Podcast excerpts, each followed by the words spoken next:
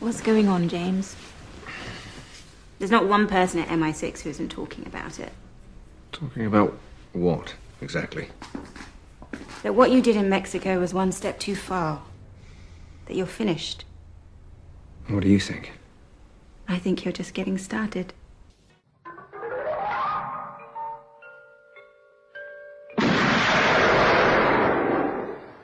Do you expect me to talk?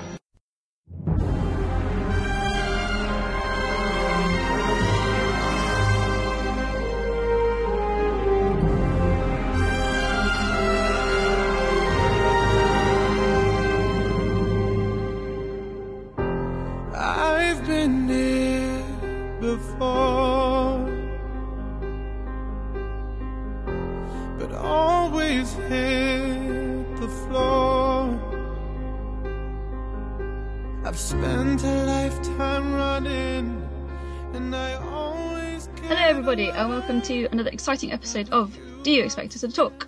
I'm, as ever, your host, Becca, and with me are the amazing Chris and Dave. Hi. Wow, amazing. Well, you know, we have reached like the final chapter in our Bond saga, so it is kind of like amazing, isn't it? It's the final film. Yes. We've got one more episode to go after this. The farewell This one. is it. Yeah. Yeah, we're doing the rankings episode, but yeah, this is our ultimate, well, for now, until the next one comes out, the ultimate James Bond Yes. retrospective review, or Starring- review mentory. We're mashing the review and the comment and the commentary. Yeah, till a new one starring Tom Hiddleston comes out. Um, Yeah, there will be, you know, if we're still going when the next film comes out, which I fully expect us to be, we will be covering future Bond films and they will just slot into whatever schedule we're doing at the time. Yeah. So if you keep these, you can just add it to, to, to the Bond films or just consume it as a podcast, however you do these things. Uh, so it's not the last Bond film we'll ever do, but it's the last of our Bond series for now. Yeah, for In now, terms of until, the yeah, actual until the next one's come out.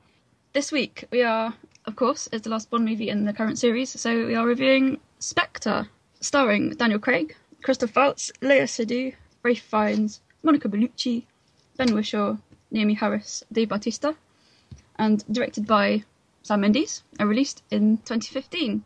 So, right, let's get to it. Let's see, find out what we make of Spectre. Yes, this is going to be a bit of a short and sweet uh, review, isn't it, really? Because we've kind of It's an spent update. Yeah, we kind of spent two hours reviewing it um, when it first came out, uh, and I think there's a lot of lot of compliments, a lot of ranting going on. There's very very mixed emotions and that. So uh, now time has passed. Uh, Dave, how do you feel, Inspector? Um, yeah, I mean, I think I did. I do remember somebody saying to us or about us. I forget which now because I can't remember where.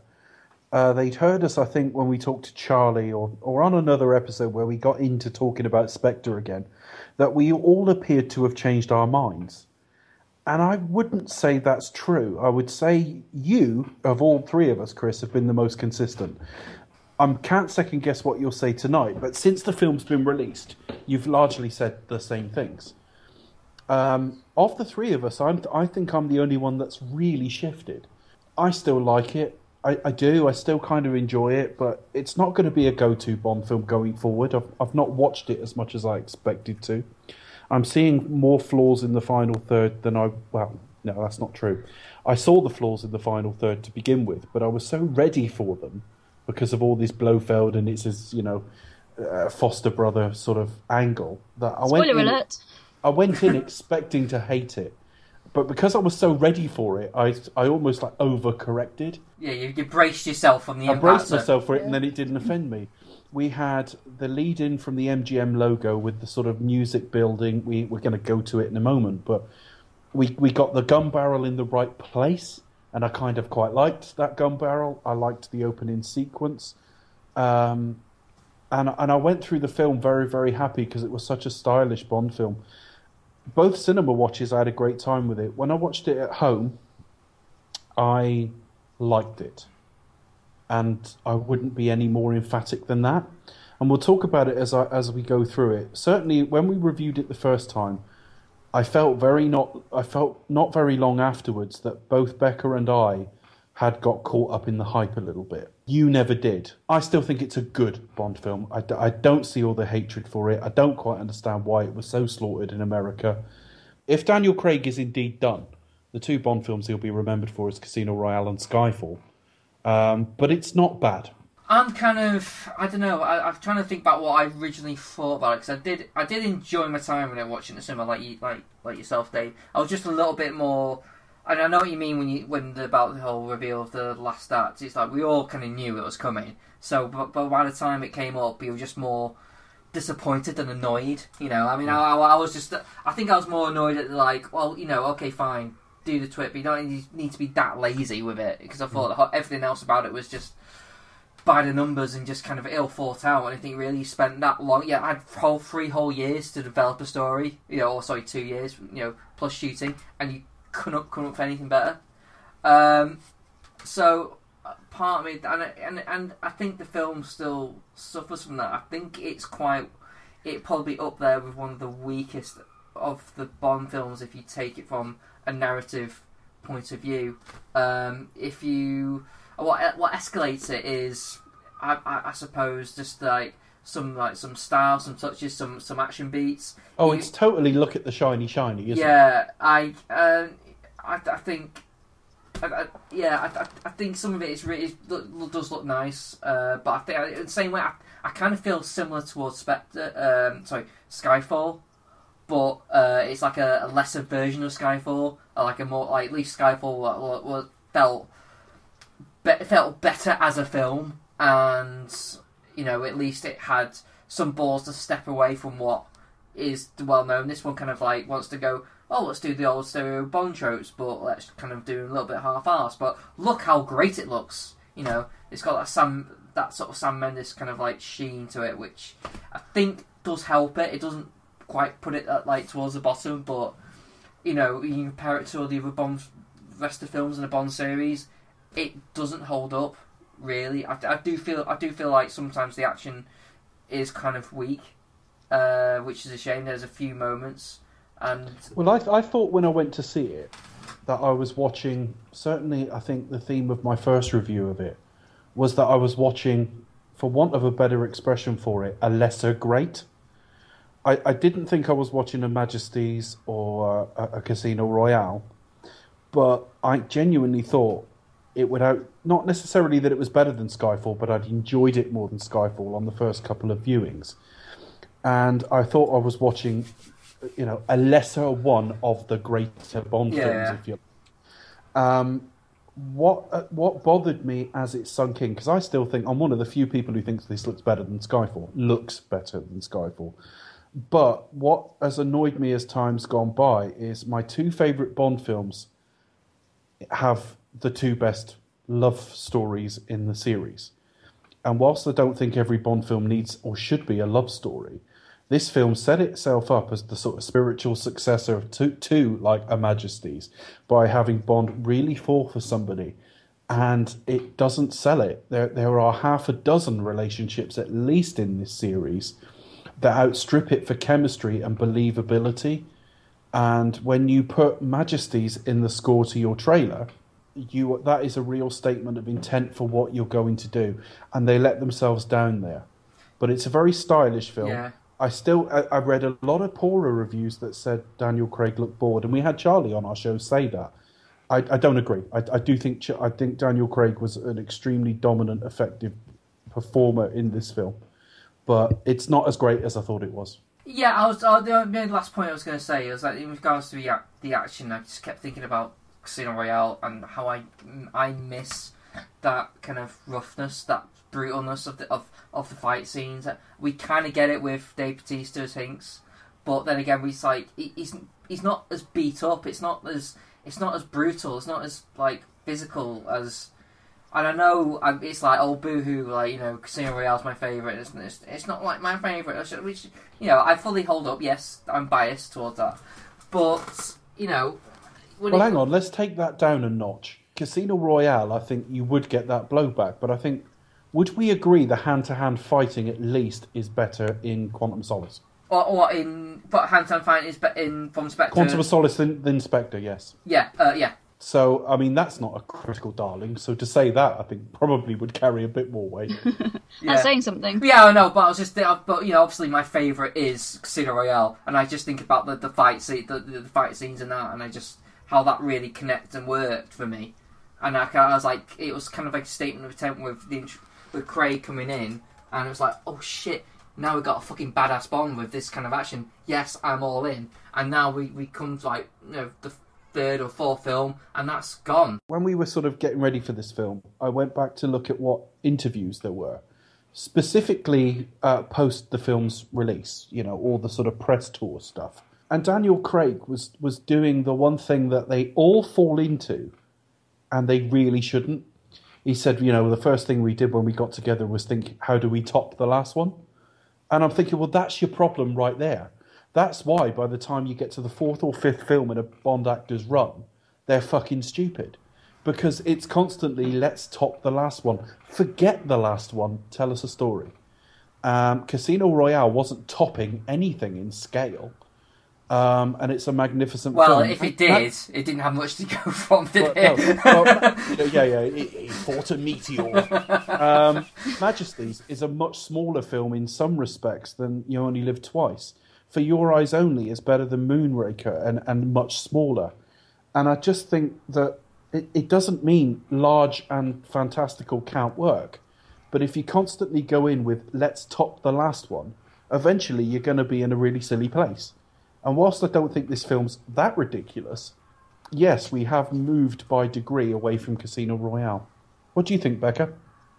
I was just thinking, you know, if we end up trying to keep, you know, making the next one bigger and better, we're going to end up with, you know, bloat and, purge again. We're going to be sort of die another day level, and then back down to, you know, Casino Royale, re- you know, reboot territory. So I don't think the only way is it must be down, surely. Um, I think I'm kind of leaning more towards Chris and I am you, Dave. I think oh wow!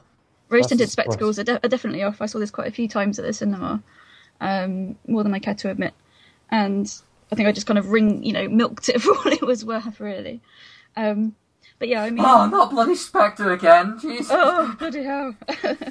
yeah, it might move down the bottom of my rankings slightly. Um, I mean, it's, it's, it's still enjoyable. It's still enjoyable. Um, there's parts in it I really like. Um, like for example, despite the hentai porn, I love the title sequence. I just think it's amazing. Um, It's, it's just basically seeing a shirtless Daniel Craig with surrounded by fire, isn't it? Shit. Damn it, my secret's out. um, no, it's, it's, there's lots. There's lots that I like, but there's quite big, massive holes. There's lots of like. There's the science of this film is all wrong. Oh, Um, that, yeah, we'll get there's- to it. there's The quite a lot Q of- stuff yeah, is so- awful. It's quite a lot of scientific inaccuracies. I'm, I'm no scientist, but you know, I have friends who are, and they've said, said, "No, this is wrong. That's wrong," and I'm like, "Yep." I know. I, I just love Q's little laptop gadget who can just sort of trace everything from like, Yeah. one item. We'll get to that. We'll get to that in the review. So, are you saying you're not particularly fond of this film now? Um, I no, I, I still like it. Um, but yeah, it's kind of like a it's a lesser like Bond movie. It's kind of isn't yeah, not quite Your Majesty's, not quite yeah, yeah, you know, Casino Royale, but it's kind of more like it's, but it's, at, the- at the same time, it's I don't think it's as bad as like as Die Another Day, for example. It's kind of middling. It's kind of it's gone, you know, it's, it's one that if I said, oh, you know, I've got I want to watch a Bond movie tonight, which one should I watch? I wouldn't automatically opt for Spectre, sadly. No, I don't Uh, think but I it- either. There's lots to say. I would still, you know, I still enjoy it. There's lots that I like, but there's a little bit more that I dislike. Um, but I just, yeah, it's kind of gone down a little bit, falling down my rankings. I, I think the main problem with it is it's just disappointing because it because it does come across as so grand, and you think, oh wow, this is going to be like up there with like uh, Skyfall and and whatnot. It it just lets itself down in in most of its other aspects. Like it's just That's it, it- exactly. It's crushing disappointment. I mean, he's mentioned using, you know, the, the sort of chords of the Majesty's theme in the, you know, in the trailer, and then for that not to be present in the film, it's just like what? You I'm know, glad though. I'm I'm now glad with the end result. I mean, the orig- there was a draft of the script where at the end of the film he turns to her and says, "We have we have all the time in the world."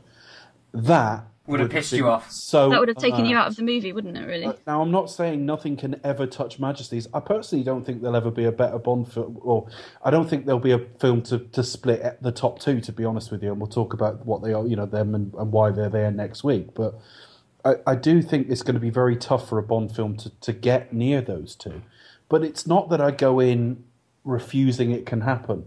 But if you're going to leverage anything like Tracy, like you know, along those lines, or the music and things like that, you've really got to earn it. And I don't think this film did.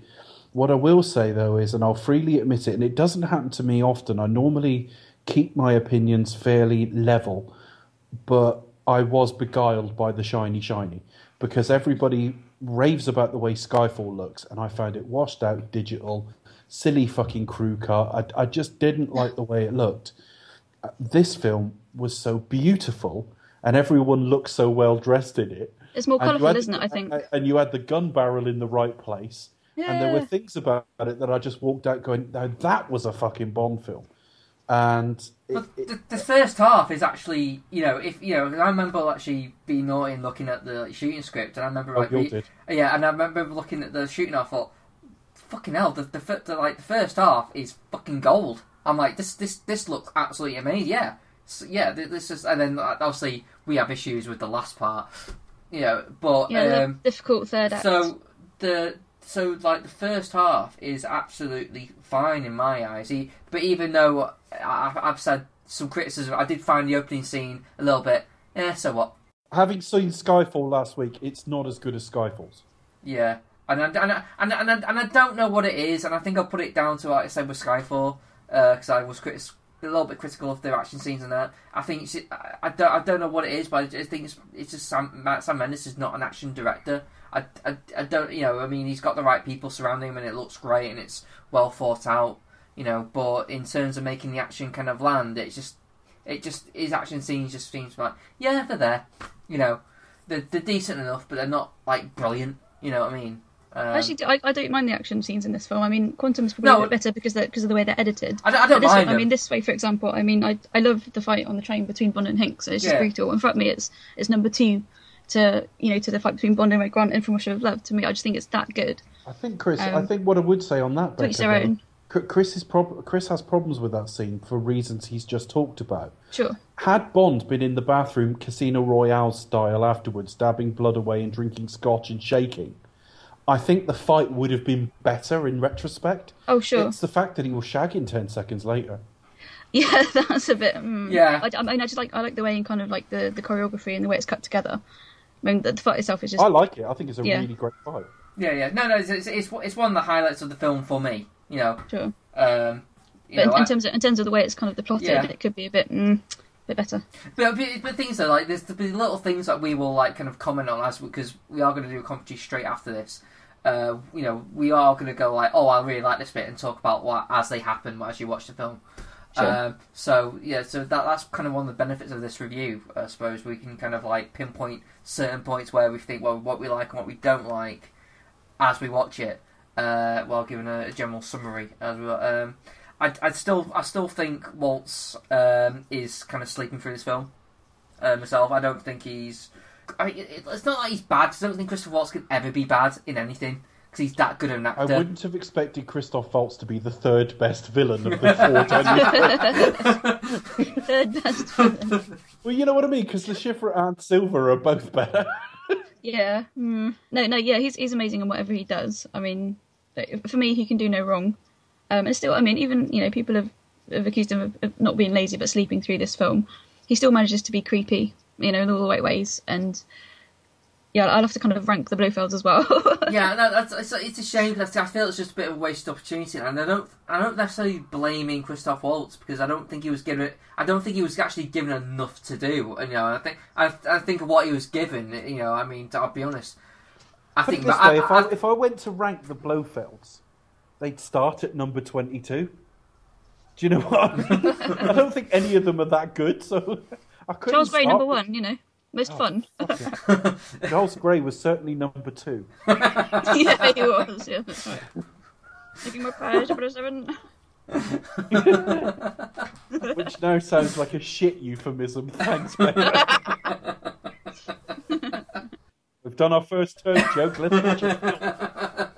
So yeah, have we got anything more to add then? Because we have uh, just given a brief summary of what we think of uh, of Spectre.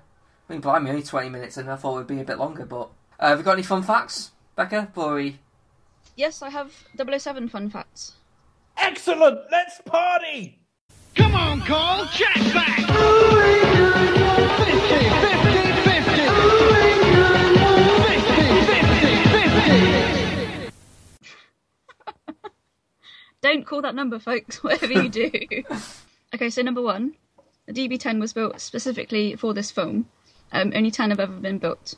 And the crew took 18 nights, spent over three weeks filming the chase scene in Italy between Bond and Hinx. Uh, fact number two Writing's on the Wall is the first Bond theme sung by a British male solo artist in 50 years since Tom Jones warbled his way through Thunderball.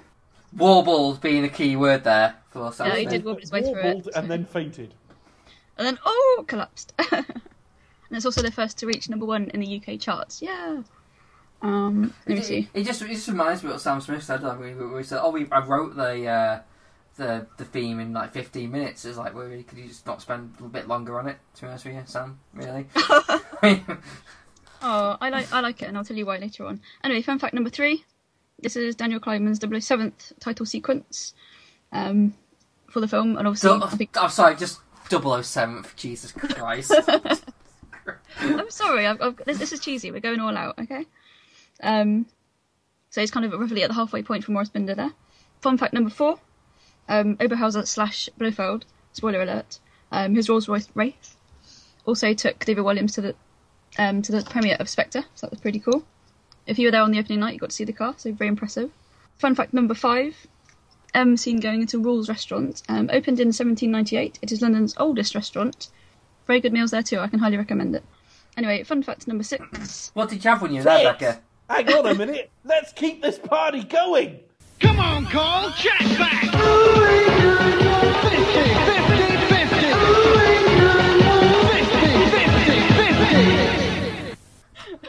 50, 50, 50. Now I had what did I have? I had a fish dish. All, all the other. Oh, so Fi- a, fi- a fish dish. That's I kind a of fish vague. dish. That's kind of vague. Which leads to fact number seven. Léa Seydoux, you can watch Léa Seydoux. The fish dish blue is the warmest colour. I had um, so- something quite tasty. but I- Sorry. Oh, I just got it. I'm sorry. oh god. Oh god, I'll never think of that way again. Jesus. Sorry. Mm. Oh, dear. Oh. Oh my god, my face, my face. I got oh, through a lot of movies that night. I bet you did, Dave. I've got a bit of choke on us now. Oh dear. Fishbone. Anyway, Sorry. Go on, that's carry on, not the Becca. only point. I had white wine and not red wine, so I know not how not to be a communist. yeah, fun fact 006. Um, this is the first Bond film soundtrack not to feature the trumpet playing of Derek Watkins since he passed away in t- uh, 2012, just before the release of Skyfall. And then lastly, fun fact 007. Hinx's Jag CX75 can reach 0 to 100 miles per hour in under 6 seconds, so that's pretty speedy. So that's my final 007 Bond fun facts. Oh, I see. That's why you went for seven because it's the last one. Yep. You can't really have fun facts during the rankings, can you? Fun No. fact: I've just put this at number sixteen. Doesn't it? Fun fact. Okay, Die Another Day well. is not my number one. Oh. Will you bring fun facts back for future series? Yes, I would like to. So long, so long as it's IMDb trivia, there will always be fun facts. Okay. Was that some from my own knowledge? Some are IMDb tri- trivia, some are other sources. Just think when we get to Star Trek, it will be 0891 50 50 50 50 in space. Right, let's go, folks. You're going to cue All us right. up. okay. Chris, cue us in. Okay, well, it's comedy trying, folks, uh, and we're watching uh, the uh, the latest James Bond adventure, as they like to say, um, uh, Spectre. Um, so, uh, s- no, no surprises guessing who the villain in this is. uh, Good day. yeah, Mendes, you fucking idiot. Anyway, so uh, that's, that's, a bit, that sounded a bit harsh. It, it probably wasn't his call. It was no, to be honest, it probably wasn't even his call. It probably was like the the, bro- the Broccolis making like some sort of oh no, they did it in Star Trek, yeah, and everyone fucking hated it. Um, so um, right, we're watching it on the Blu-ray. Uh, so we've got the menu lined up. I've got the finger on the play button. So uh, on the count of three. So when you're ready, guys, Go. Yeah. You're, re- you're poised. I'm ready. Yeah, poised and ready. Okay. On the count of three. One, two, three. And now we're playing. Ah. And I've got a copyright message saying, cop- yeah, copyright material. Blah blah blah blah. So is this Bond series going to leave Sony now? Think? Well, it's only a welcome to bid if they want. The strong rumours, uh, at risk of da- dating this, the strong rumours Warner Brothers. Okay, It'll still be sounds me- interesting. it'll still be MGM, but MGM aren't a distributor anymore. I've even heard a rumor MGM are thinking of going back to distribution themselves, so it may Oh, really? just be MGM. Yeah, but uh, if it goes to an outside studio, I know they've had talks with a few, and there's a rumor, and it's only a rumor that um, Warner Brothers are in a strong position. Okay. It's the gun barrel. God. Uh, yeah, I think this is his best gun barrel. Though I, I kind of prefer not to have the uh, the uh, CGI blood. No. Well, It it's just not as bad as Casino Royale's version. If that's the modern No. version, it's all right. And and uh, without being sniffy, I do I would prefer it to kind of like move and, and go into the scene rather than fade out. Yeah, I would But then too. again, but then again, if they did that in Skyfall, it would have been I would have been better than not having it. So Yeah, I think Like I I, I think as I said in the review, if that's what the gun barrel's going to be now, fine. I, I think that's all right. I'm just glad we've got it. The, the problem is we're trying to walk a fine line between tradition and moving things on. So part of me sympathises with Charlie's idea of the music has to change. They have to develop this series and move it on. But then there's another part of me that's like, what? The fucking gun barrel's not there. So I think there are certain things you have to have. There are certain things after 50 years that make Bond Bond. You have to have the gun barrel. It's like you know in Star Trek films without the without the crawl. Uh, Star, sorry, without the Star Wars films, um, without the you know the crawl at the beginning. It's like what? You know, Yeah, yeah, that's a. Actually, I was trying to think of an analogy when we were talking to. I think it was Charlie when we were saying, "Well, Paramount," or it might have been the Skyfall episode. We were talking about um, what was like it, and there wasn't anything quite Mm. like it. Film, yes, there is the Star Wars. crawl. Yeah, that's the only The sort of Star film Wars series I can think that's got like an iconic beginning. Open, if you had a cold Yeah. open to a Star Wars film, they'd be, It'd be weird, it'd be wrong, you know. I can't, the last couple of you know Daniel Craig films, I'm glad they've they've kept the gun barrel in, but it needs to be front, you know, it needs to be at the beginning. So I'm glad it's back at last. yeah, big points having the uh, the crawl at the end of the film, wouldn't it? it? Is it précis of the film you've just watched? Oh, Yes. just to just to fill you in on stuff that's happened before. Luke, Ju- Luke tugged one out about his sister. And, uh, and uh, see you next time, folks. So anyway, this lift that they get into, um, the same lift that we see Bond and Miss Kennedy jump into in License to Kill, I believe. Is it really? Oh right. I'll give some extra fun facts during this film that you might know about. Yeah, unfortunately, I can't play the jingle every time. No, we won't do that. Although I was considering playing it over Dan Craig's fucking Man Talk advert coming up. I actually went looking for that Man Talk advert, I couldn't find it. So, um, do do you expect us to talk's YouTube search injury uh, history now has gay chat lines in it? Because I was because I was desperately looking for the chat line advert to put over that. That's a fun fact. Now I know this like sequence has got like a lot of praise because it's like all done in, in one shot, sort of. Or it's all like made to. It's not really, is it? I, and I, and I kept thinking, well, what was the point? Well, what's the what, what is actually the the whole point? It's just basically like kind of, hey, look at it, it looks flash, and I just it, I don't think it adds anything to the actual film. Just just a general thought. I was like uh, watching it again recently, and I was just uh, this kind of very just showboating, really. Yeah, basically, Um, your feelings about this two minutes are my feelings about the entire film Birdman. Yeah, um, yeah, yeah. Well, to be honest, Dave, I absolutely agree with you on Birdman. Fucking loathed it. It's like they're wanking off. I was like, did you never see Rope? It was done better, sixty with a decent film. Yeah, definitely. So And the It- thing it- with it was- Birdman as well, the only time you had two women together, they fucking copped off with each other. It's like Jesus Christ. It's like a student film. we need to fail the Bechdel test. It's like I, I, I do think he's a really good director, but uh, he, he does like to show off a little bit too much, and it was in the Revenant. I thought as well. I thought, Jesus Christ, the film he told did not need to be like two and a half hours long. And uh, It's been Yeah, done. but It's been done before, and condense it's it been down. done better. what about Reverend or uh, No, no, no, Birdman? just the, the the sort of faux one take. Yeah. But it's, it's it's oh yeah, but it was just all about a little bit too like very arty farty. Oh, like oh, it's what what it means to be an artist. Oh, you know, sort of Well, style and no like. Oh, let, let, let, let, let's tell off the audience who think they're going to go watch a superhero film and like tell them how they're all stupid for watching it. It's like no, really, just watch The only thing I those liked, films because they want to be entertained. Really, you the only thing I liked about Birdman was uh, Edward the Norton. performances. Edward Norton. Yeah. Yeah. Yeah, yeah, yeah. Well, it's about yeah. I like like performance in general, but yeah. Yeah, that's a good point, listeners. If you haven't Isn't had a chance to check or out some- Birdman yet, catch it out. Oh, uh, is it here? He says like he, he comes out with a bit of a Roger Moore quip in this film. I'm sure he says bottoms up at some point. Yeah, in a moment, didn't they? So they they sealed the deal. So Basically, in my head, Roger Moore says bottoms up in every scene he's ever in. bottoms up. Oh, bottoms That's up. that's uh that's man uh man the golden gun. Uh, bottoms up. It's bottom bottoms, bottoms up up club, isn't it? Yeah, that's the one. Sadly, not there anymore. Closed a few years ago. Very sad. Oh. Though I'm probably not the sort of person I would want to go to the bottoms up club. there we go, bottoms up. There it is. Yeah, I thought it was. Quick, there he is. Oh, oh. Oh, you missed. No, fucking hell. It's not a very stable bomb that that- to take it. bullet. No, it's not. No. This bit was quite good to see on the IMAX screen.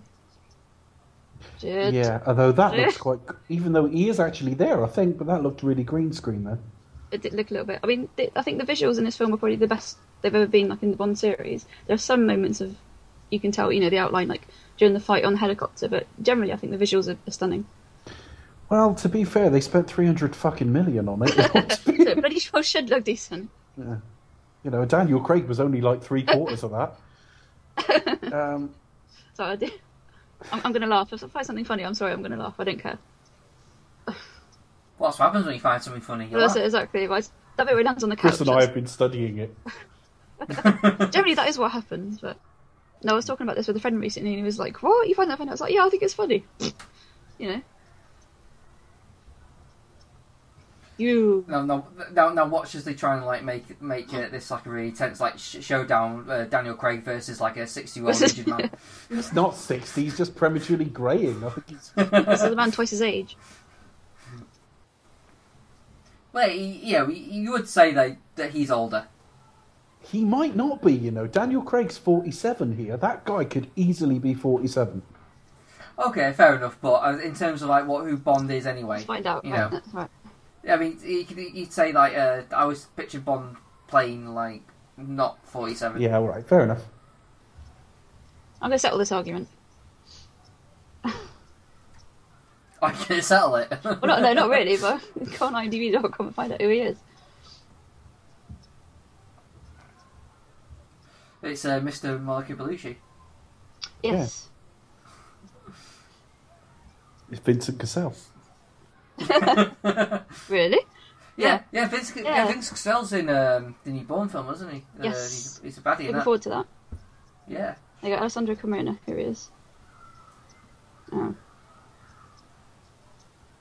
No, audio's not what he's known for. Useless.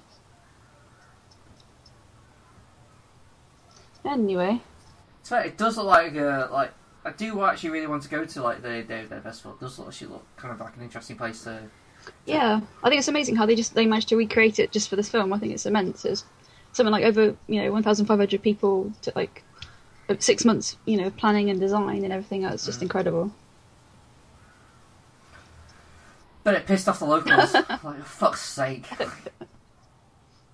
Yeah, I think they pulled. Um, they you know spoke to the to the mayor and said, right, okay, we'll do you a deal.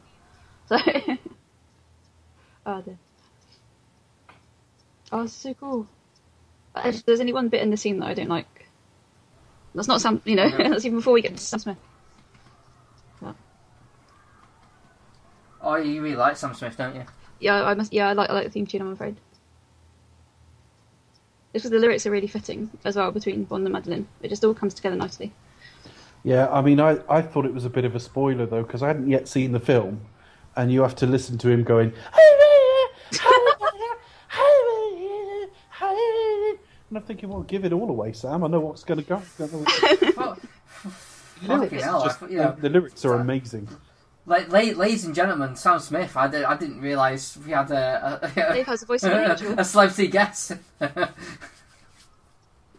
yeah, Dave, fa- uh, voice of an angel. But you know, spoiler alert. Spoiler alert. really? When?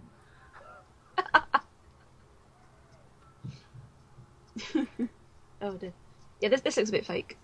A bit, fucking hell. Let's really fake. I mean, And Christ, fighting's also Well, yeah. why but- can't they just put actors in peril? No. Little thing called insurance. Ri- Exactly, he's insured. no matter if he falls to his death. Make a good bit of money out of it. dear it, dear. Yeah, that looks fake. Yeah, Becca, you won't. If you keep pointing out every time it looks fake, you won't shut up. that looks fake. That looks fake. This whole scene looks fucking shit. Hold on a minute. I like the sequence, but every time you see him, particularly on the this bit always looks uncomfortable. You have to like, oh, ring. Oh, that, that's interesting. I'll It's take a that. magpie. I can just imagine the director saying to, I can imagine the director saying to me, saying, "Right, Daniel," and then this happens, and then you take his ring, and then and then and then they all stand there. Oh God, no, not that, not that. stand there with mouth, and then it's like, cut. Yeah, that's not quite what we meant, Daniel.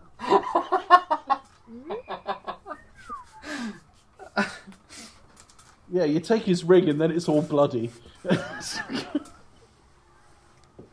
Oh. really? I wasn't planning to be that forceful.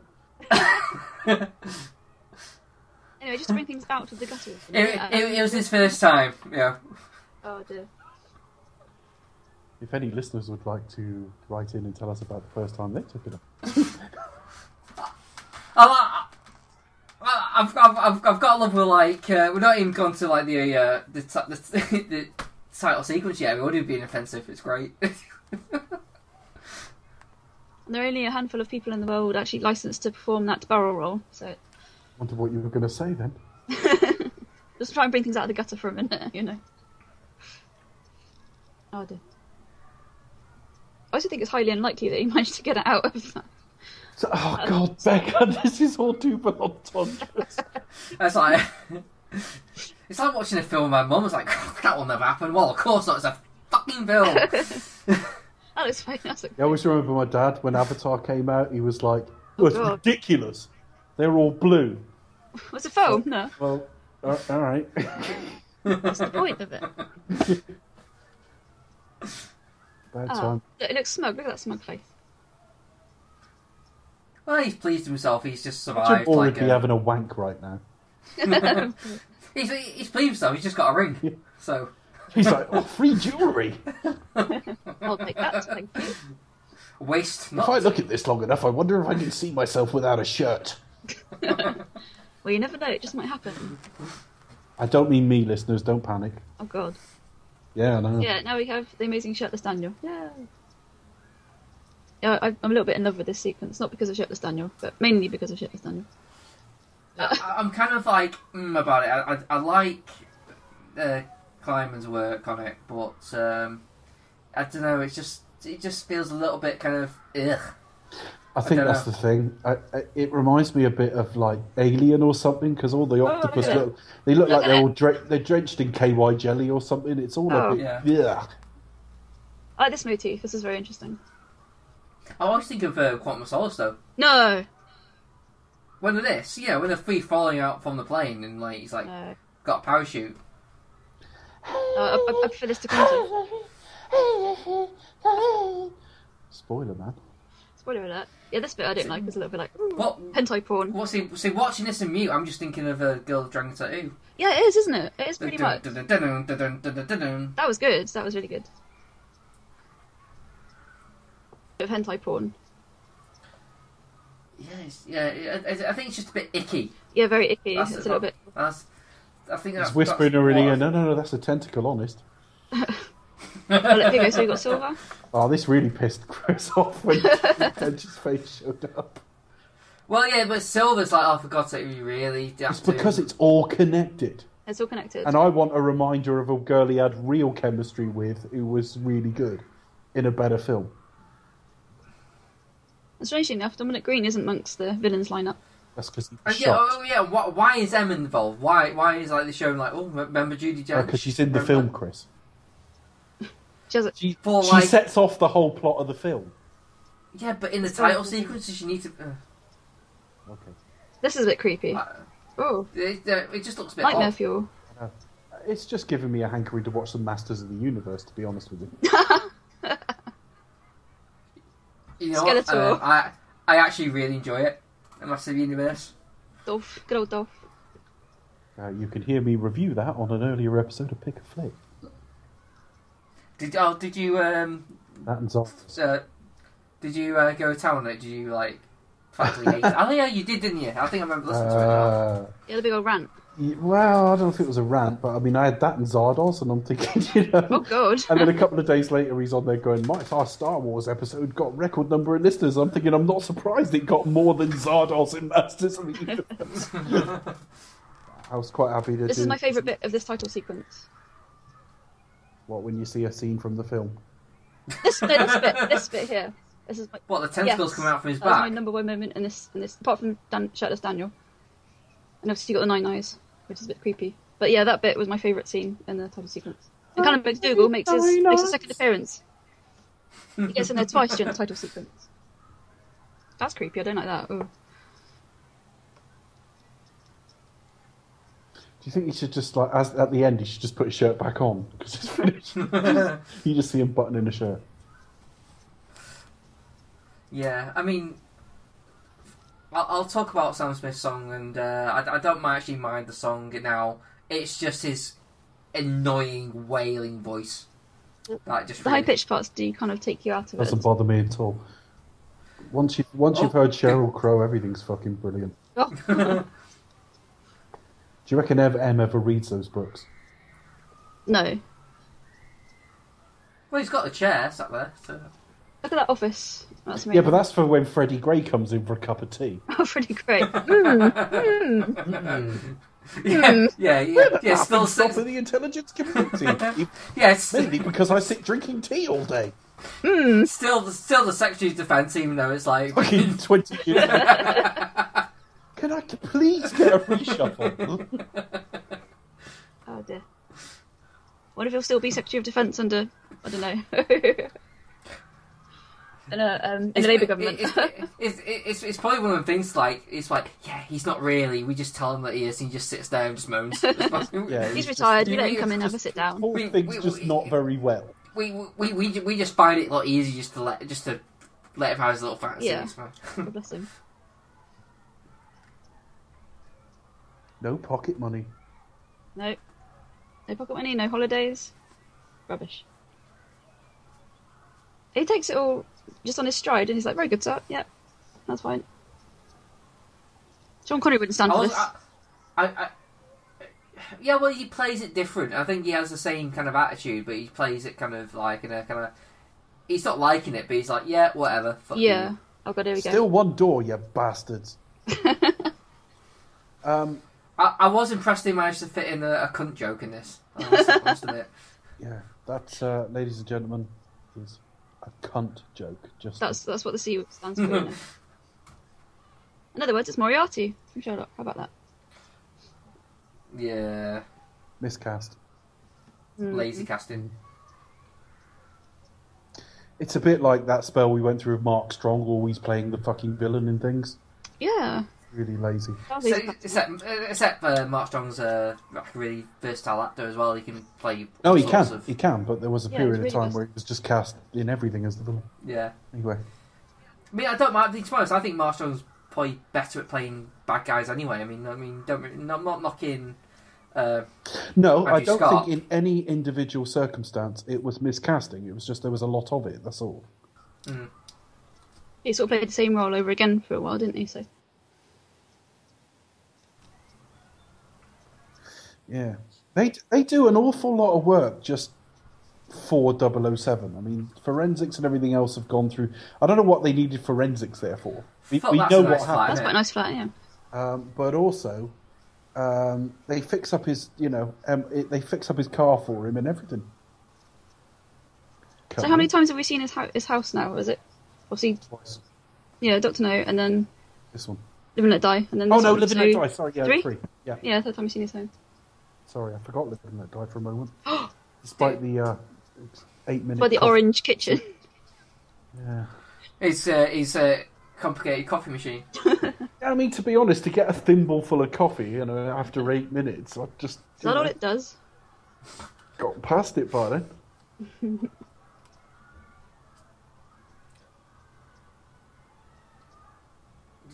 Gotta love his uh, taste in art, haven't you? He doesn't decorate much, I don't think. Well, he's never there, is he? No, he's hardly ever at home. So what's the point? What I don't understand is in the bit coming up, he plays like a video, doesn't he? She is really vague. She was yeah quite vague. Quite speaking in general terms. What, like, yeah, assassinate this guy. Yeah. Then watch his funeral. Yeah, don't miss the funeral.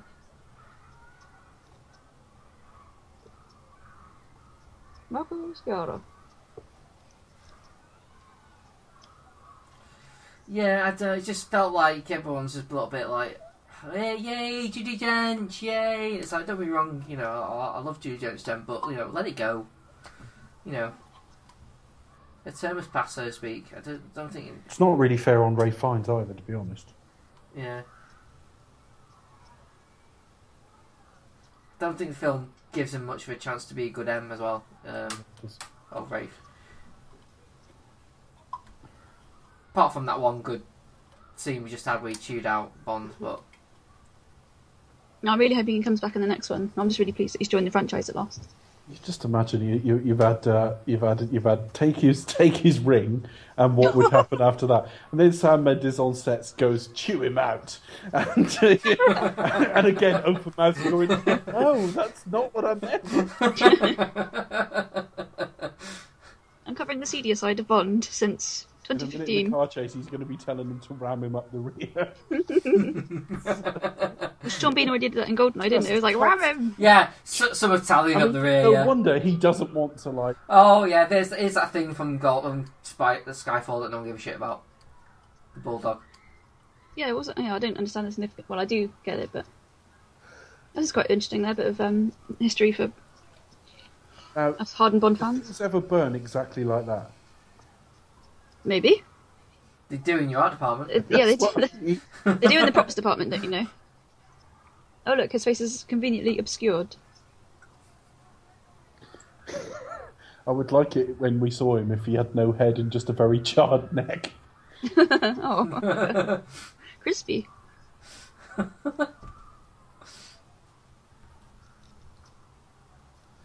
I, I'm just Yeah, but- upset his dressing gown isn't blue terry toweling, Shocking. so he could dry himself whilst looking fashionable. Oh god. Good old Tanner. He doesn't get much to do this time around. Well, again. yeah. Well, things that don't. uh, Tanner's one of the characters you can just sort of like, sort of pull out whenever you need him. Really, Yeah. he doesn't have to be in it. So if you can just have like a small part where he just goes like, "Oh, hey Bond, yeah, I'll, I'll fill you in a bit of a exposition," and uh, you know, and, there you are. He is a bit Basil, you know. isn't he? Basil exposition. So. So it's. I don't I don't see an issue, but again, it's with the whole like Bond and Co thing. It's like everyone has to have, have, have to have a, like a a thing they do. You know, it's Yeah. It's like box box It's like- ticking exercises. yeah.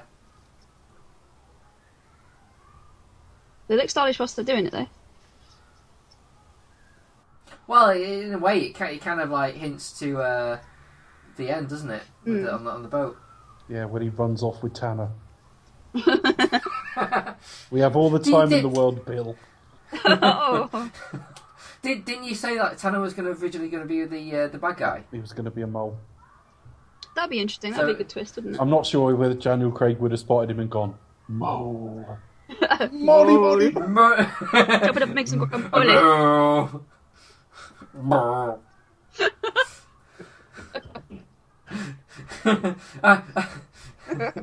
mole! Mole, there's a bloody mole looking me in the face. He starts poking it with I a wanna, stick. I want to, I want to cut it off and Make chop it up and make guacamole. it into guacamole. We've got to do these films. Oh my god, that's gonna be hilarious. There's Uh, not enough to say about him, Beck. yeah, I think we could do like one episode or three really because we just repeat ourselves Yeah. all the time. Um, We've got to do them though. Be a good laugh. But yeah, I'm I'm not sure. I, I would have liked it if it gone for uh, Tanner as a bad guy. Just like, oh, Hmm, really? be- But then, like Dave mentioned, I think on the uh, the original review was uh, uh, M was going to end up being a bad There guy. I was, was like, there what? was a take in that, That yeah. yeah, that would have been very strange. That would have that, that kind of would have probably pissed me off even more because like you finally get Ralph Fiennes who's actually a good M, and all of a sudden it's like, no, he's a bad guy. Fuck you. Oh, fuck. The thing as well here is they keep forgetting the previous fucking films. It's like, Yeah. well, we've come, we've come up with this contraption where we can trace where you are. Well, what But was that fucking thing put in his arm in Casino Royale then? Yeah, he's had that already. But this is different. This is Smart Blood, apparently. Oh, it's bollocks. Different. Screw that. So, It's just, oh, no, I think they, they've kind of like, yeah, remember that. Uh, we've you, you forget about Casino Royale, even though we're going to refer to it with Vesper, but yeah, you kind of forgot about Yeah, that previous conveniently. entirely. Yeah, so we just remind you that you know he's he's both. retconning. No, no, because Blofeld had a scheme whereby Le Chiffre was going to blow up a plane, uh, but he knew Bond was going to go in and sabotage it at the last minute. so Le Chiffre had to set up a, a thing at Casino Royale, and Bond would definitely be assigned to it, and, and Vesper would be It's, uh, definitely assigned to him, and Mathis would definitely be assigned to the pair of them. Here's, here's Craig's uh, pose as Bond. Uh, you know, how one hand in the pocket, strutting and stuff. Do anything? I do all the time. I love this Q scene. It's great. Bond's. He's really he's really good in the role. I think he, you know he's I, I, I love. He's I love di- their relationship as well. It's, it's completely, you know, flipped on its head compared to like when Desmond Llewellyn did the role. I mean, he's he's he'll be the ultimate Bond Q. having but Q gadgets. Going, good luck. but this is it. Yes. No. A, wh- why is that Q's job to rebuild that on government money? and B, how does he build a full working Aston Martin out of that? he's Whilst Q. the He can do anything. du- yeah, but during the events of this film, he's he's too he's too busy examining fingerprints on a shiny surface. He's a busy boy.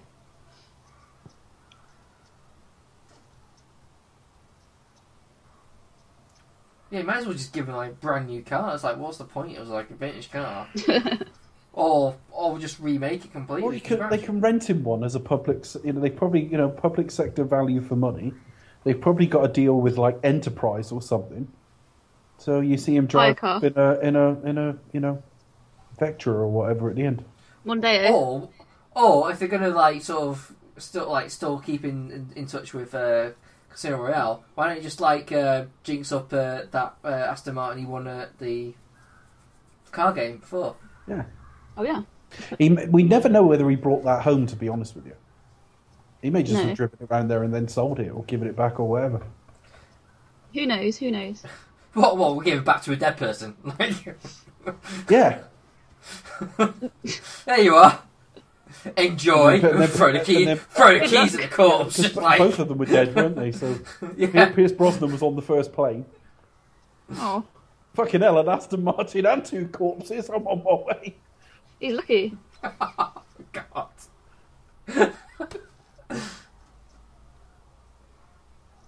Oh, this is a bit pointless. I think. We hardly ever see her use it. What's going on there? Well, Do so. Uh, he, he, yeah, he does ring her. Does ring in the middle he of the does. night where she's yeah, yeah, she's with she's with her other half. Handy, Handy he bought her a phone as a present, then, isn't it? Well, well, yeah, this is Because anal beads would have been fucking useless in this scenario. Was is it um, a Sony phone by any chance? I Uh, suspect probably. so. probably. Or do you, do you think? Well, if Daniel Craig does stay on, do you think him and Moneypenny, this version of Moneypenny, will get together? No. No. If, no, if they do, I'll be pissed off. I'll be pissed off if they do. Everything's possible. No, that should never, ever, ever happen. I just throw it out there. Well, no, it just completely ruins their relationship. No, it would, wouldn't it? It would overstep the mark. That Defines the whole point of it. that's quite a sexy looking car. You think they'd come up with something a little bit more like, you know, like better looking than just a few wires and a few switches. Well, it's a prototype, isn't it? So Yeah, I'm sure the real one will look super. there'll be laminated labels rather than just, you know. Laminated. But what if you change your mind? It's too late then. yeah, then you're screwed. I want this one to be Frank Sinatra. Why? Why you can get like a, a, a black uh, marker pen and you just write? Right, which one do you want?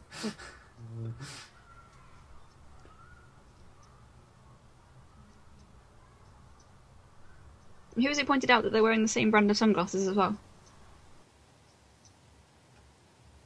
Yeah, well, Woolworths went bust. oh. VHS two. Oh.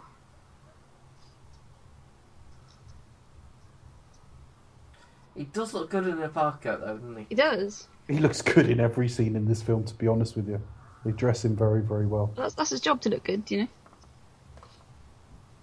That was Pierce Brosnan's job. That's all Pierce Brosnan did.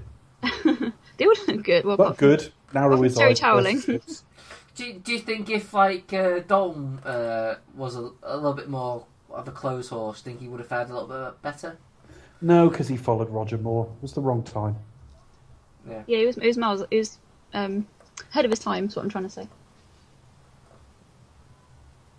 think that's why Craig's so successful now, because it's kind of just it's kind of what we need now. Um, Yeah, but the other thing as well is uh, they weren't. I mean, if you look at if you think about the Living Daylights title sequence, it's really cheap bargain basement shite. It's one of the worst ones, and it so it looks like a continuation from the Roger Moore era, with all the humour taken out. Whereas this was a, a complete reboot. It drew it drew quite a lot of interest just because it was such a rethinking of what they wanted to do. sure. Same with Brosnan to a degree. It felt like a completely fresh start when he started. Some people still complain it's kind of more of a rehash, you know, sort of mixer between Sean Connery and Roger Moore. But I just, each to, each to their own. Well, I don't think his era turned out to be that good, No, but and I and even he thinks he was a rehash of those two. Well, exactly. But um, we're talking about when I'm talking about when it started, not Oh. not when it ended. I mean, he he started well enough. I may not be the biggest Goldeneye fan, but it felt really fresh and new and welcome at the time. Sure, It was promising for what was to come, wasn't it? Yeah, absolutely. it really was. Yeah, But now I look back on it quite often that you know their their first films are above the, are amongst their best entries. Generally speaking.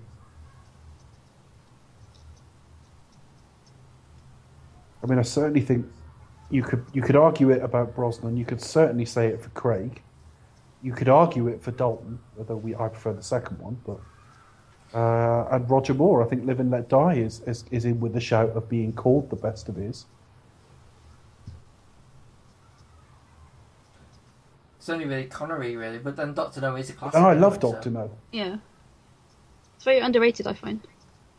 Not by me, I love it. Well, no, but sort of in terms, people tend to overlook it in terms Well, of when you get to first like one. Goldfinger and things like that. So It was the first one, so they had a Mm. lot of sort of building on it to do. But certainly,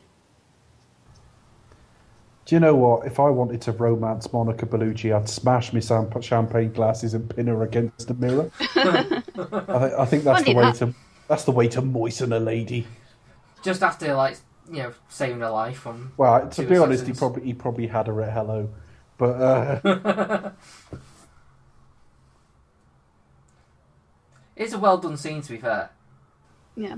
yeah, it is. Though how Bond got there is a little bit okay. Uh, Without well, them hearing him. thankfully he had the shooting script and they probably had locations for the day and it's a night shoot as well they said we'll meet there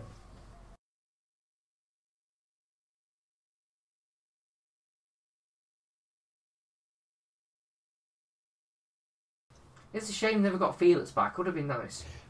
yeah absolutely He, he was just like a little cameo over like like a little phone call. And he's in his office. And he's like, yeah Oh, just the reaction of him going picking up the phone and going monica bellucci i'm on my way I'll be there tomorrow.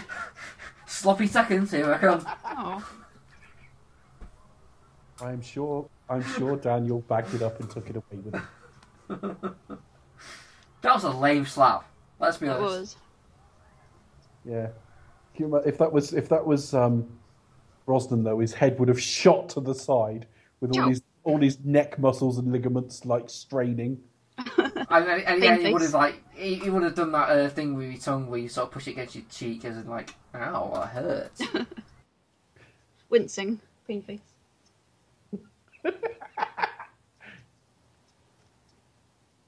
Without the sound, this looks really uncomfortable. It does feel a bit awkward, doesn't it? It was a little bit kind of like Oh, creepy. like no one really wants to be there. I like his delivery of that line though, because it's just like, yeah, you know, you. Oh, Be honest, if you're going to leave straight after, why give her your name? he doesn't have a calling card. That's his name, you know. Because um, the f- he has to say it at some point in the film, so Did you Contractual ever obli- mention the Whale obligation. King?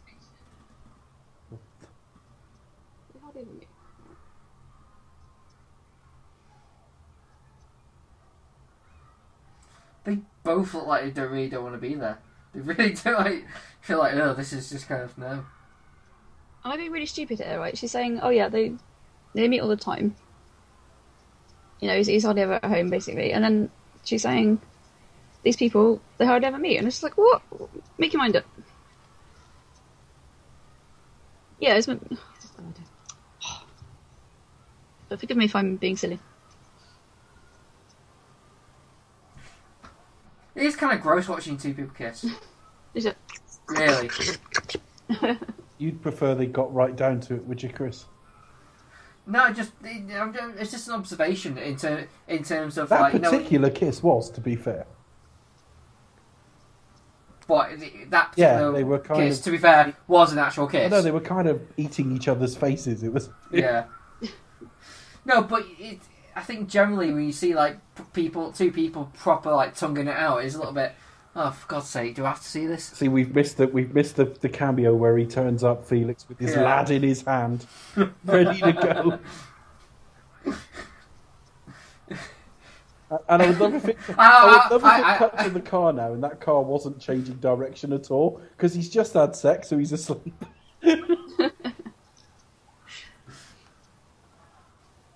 No, just like as Bond leaves, like Oh, he's look, just, it's like, Blenheim stroll- Palace. in smoking a cigar. Or when he goes in, when he goes in and he sort of joins the crowd, he just goes, "Oh, smell my fingers." Uh,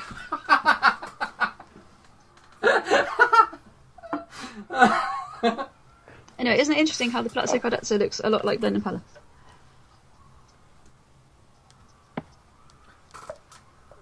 Is that where it was? Yep. Is it is it a similar place to um, Rodation? It does look. Uh, Yeah, it's s- yeah, it's the same. similar. Yeah, same place. Oh, well, that, that'd be why then. 2015 was the year of the spy movies, wasn't it? Pretty much because you had obviously this, which is possible. Spy. Um, yeah, Spy. Um, Man from Uncle. Which I That scene think, was quite funny. Saw no Mickey Mouse. I always think of uh, Indiana Jones for that. Uh, I, did, I am Mickey Mouse. Oh, he turns out pretending to be a professor looking to the tapestries. I Yeah. want to see the tapestries. How dare he? This awful Scottish accent.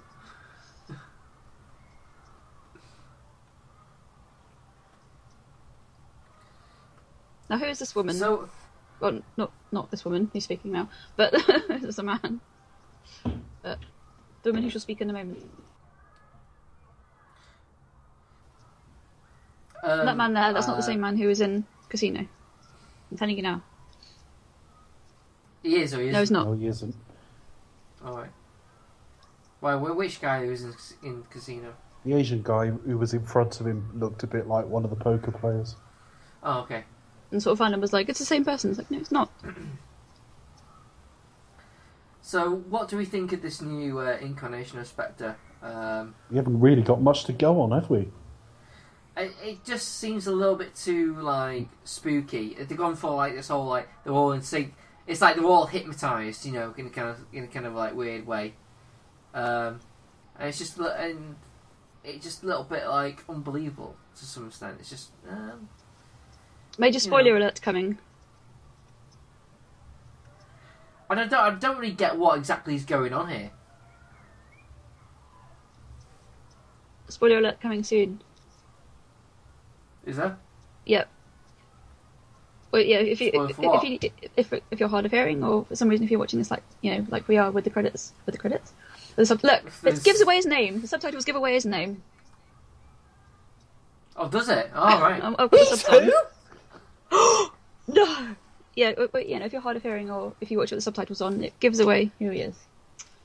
So ridiculous, ridiculous. Yeah, yeah, but let's face it. Like, I think you, you have to be like deaf to. So Well, it's, it's the wa- world's it's the world's worst movie, ca- you know, worst kept movie secret. No, I, I, well, yeah, apart from What did you do? Darkness, which was even worse.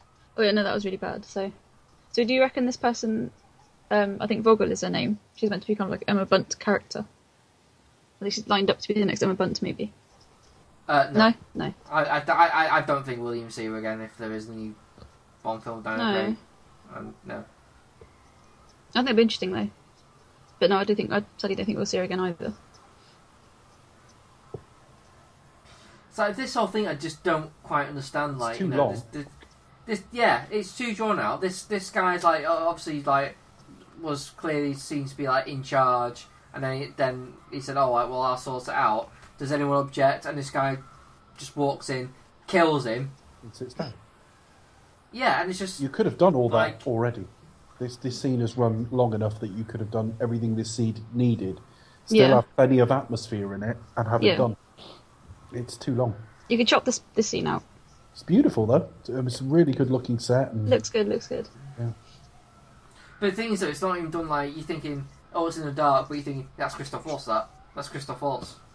It's plain you see it's Christoph Waltz. You might as well just This scene you could have done away with as well. Well, I mean, I don't know if they're.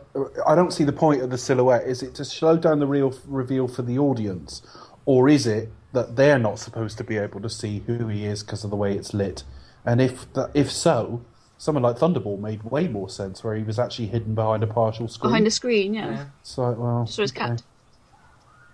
It's really the cat. I would love to see this guy again, though. I hope he comes back. Yeah. I would, yeah. Well, it's, again, it's just disappointing. It's like But it's not him, is it? The attributes and the little sort of, you know, steel sort of uh, fingernails and or thumbnails rather, and everything about him, and the fact he looks immaculate. uh, It, it's it, it could he could have been an iconic henchman, and and and the the way he attacks Bond on the train as well, where he's straight in, no pause, no anything. I really kind of like. See, he is kind of that imposing threat. It's like, how can, how can Bond? I always thought they could, could have done with a little bit of a break, sound effect there. Mm. It just sounds, you know, Certainly. but it, I, I, it's, it's probably for a rating thing. But um, when you when you break uh, someone's neck on screen, Yeah. it always sounds very weak and flimsy when you don't have that. I think that they have to get the the 12A rating, don't they, nowadays? So which is a, well, the 12 rating. So Yeah, but I'm not sure that will push it over that. I think we would have got away with it. I don't know. But uh, that guy next to Daniel Craig does like does look like Chris Rock, he does, doesn't he? I thought that. I was like, what's, what's he doing this from? and uh, and Steve Merchant sat next to Blofeld there. Oh yeah, Uh, people you didn't know were in a Bond film. let's let's play like film Lucky likey. He, he should be doing. He should be like uh, his character in Extras. He should be jerking off whilst looking at a nudie lady pen. oh. Finally, here we are. This scene is too way too long. Look at his face. and the whole cuckoo thing is just a bit crap, really.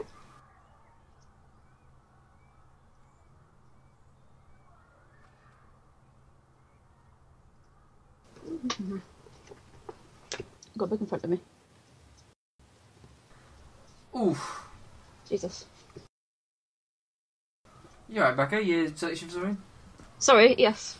Now I've got a fact coming up later on in the film. A fun Fun fact. fact. Well, not really fun fact, but just relating to Bond's childhood. I've, I've got to find the right page. The right page. You, you just know it. You. I didn't realise you were consulting stuff. Consulting the text whilst we speak. Alright. I'll find it.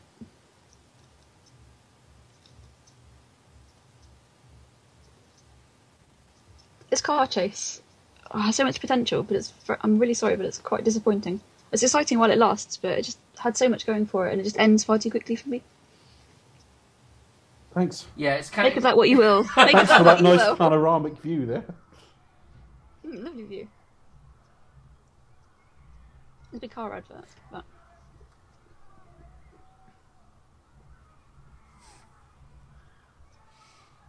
Yeah, I, I, I don't know. I think yeah, it is a little bit kind of disappointing. I mean, it's a loaded fuck. It's yeah. You gotta be kidding me. Oh, it's you exciting. It's, it's, while it's going on, it's a thrilling chase, but it just ends with a mm. rather than The a only thing that undermines it for me is how calmly he's talking to Moneypenny. And I know he's meant to be an agent and he's meant to have control of his emotions and everything, but it does undercut and undermine any feeling of peril when he's just chatting away. Yeah, a casual phone call. Yeah, look up this guy. I think, yeah, I think it's so and so. What are you up to anyway? Oh, you've been shagging. Cool. You know, it's like- Yeah. In reality, you would have no time to ask her what she's up to. or if it was me, I'd only have time to ask her that. have you been shagging? Oh, sorry, out of time. Bye. time Sorry, my credit's running out. Oh, sorry, well, yeah, I'll, I'll, I'll let you uh, this guy's quite funny. finish up. Mamma mia. Right. Not stereotypical at all, is it really? No, driving his Fiat.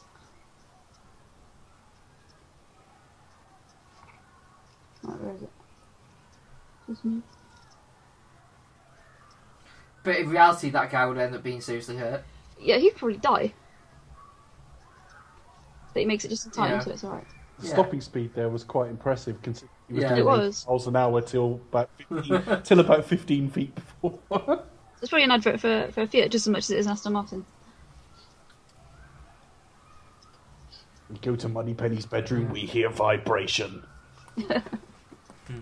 This is the first time we actually see Moneypenny actually shag someone else. Well, we didn't, did Well, we, we? we don't know. We don't. We just assume. Well, you know, they're sharing a bed, you know. She, you know. God almighty, you must have been scandalised by Morecambe and Wise. Bert and Ernie. Yeah, well, we know they're fucking. I,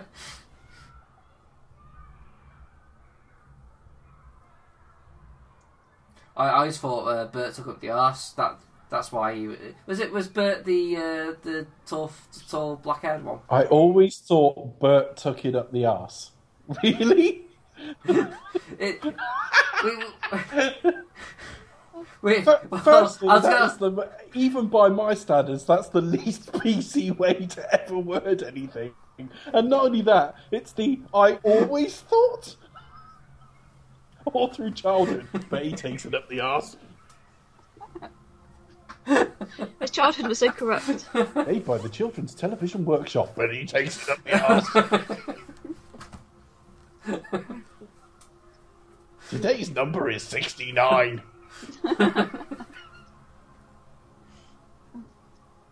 Oh dear. Uh, yeah, what I was gonna say. Yeah. Um, what's um, which one was which one was Bert? Was With it a that was- cock up his arse. Apparently. Oh dear. dear. Oh. Oh, dear. Uh, Should we? We're getting It's far like away from the fucking film Big now. Bird. You got nowhere.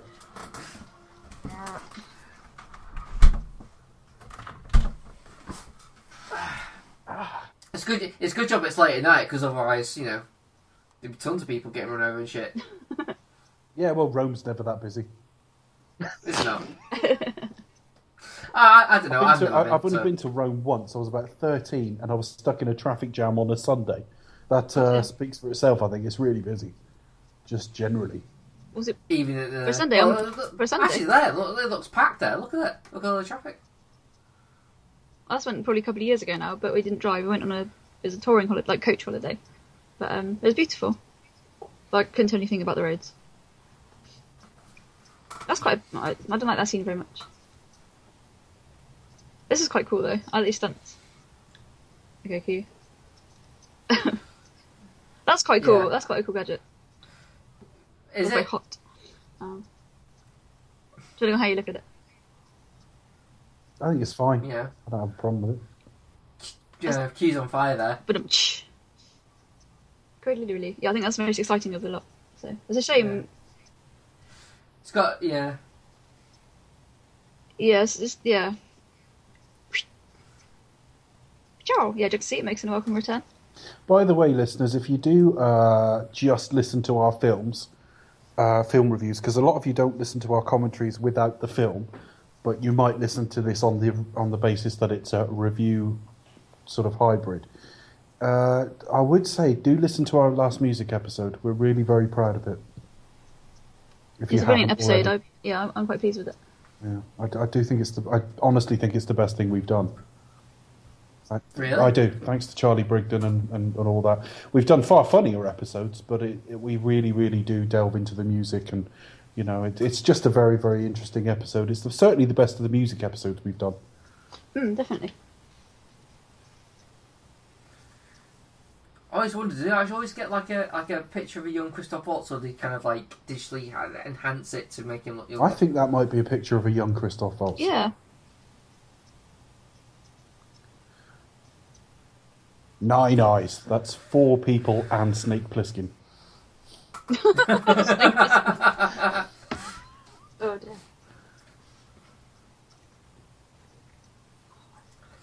So, th- things though with Andrew Scott, can you really sort of picture him in charge of anything? No, that's that's why I think it's miscasting. He's not a leader. And, and it's also why, well, one of the reasons why he's miscast as uh, I Moriarty. think so. I think it's off, off the back of excuse me off the back of Moriarty. Um, I quite, I quite, I like him though. He's kind of I don't think he. I, I slagged him off in the review, and Chris said, "Oh, it might just be miscasting or what he's given to do." I can't exactly remember what Chris said now, but the the gist of what he's saying was correct. I was wrong to slate the actor. Might be a very very good actor. Um, I think he's wrong for this. He's too obviously creepy. He's too young, and he doesn't.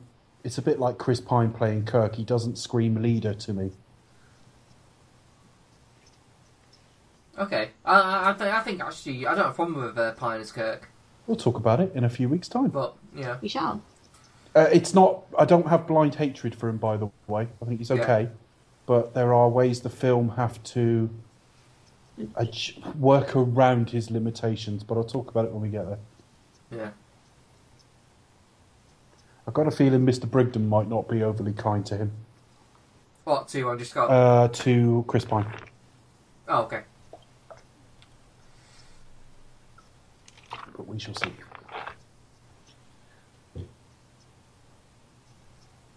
What do you, what's your take on uh, Zachary Quinto? Uh, quite like him. Quite like him. No, nobody does Vulcan like Leonard Nimoy because Yeah. I think I said this in, a, in an earlier episode when we just sort of got onto. We were talking about flat acting just generally, and I said that the, the problem with with a lot of people playing Vulcan, and it's very very noticeable noticeable in in um, Enterprise with Jolene Blalock, that they basically think that emotionless means no expression in your voice whatsoever.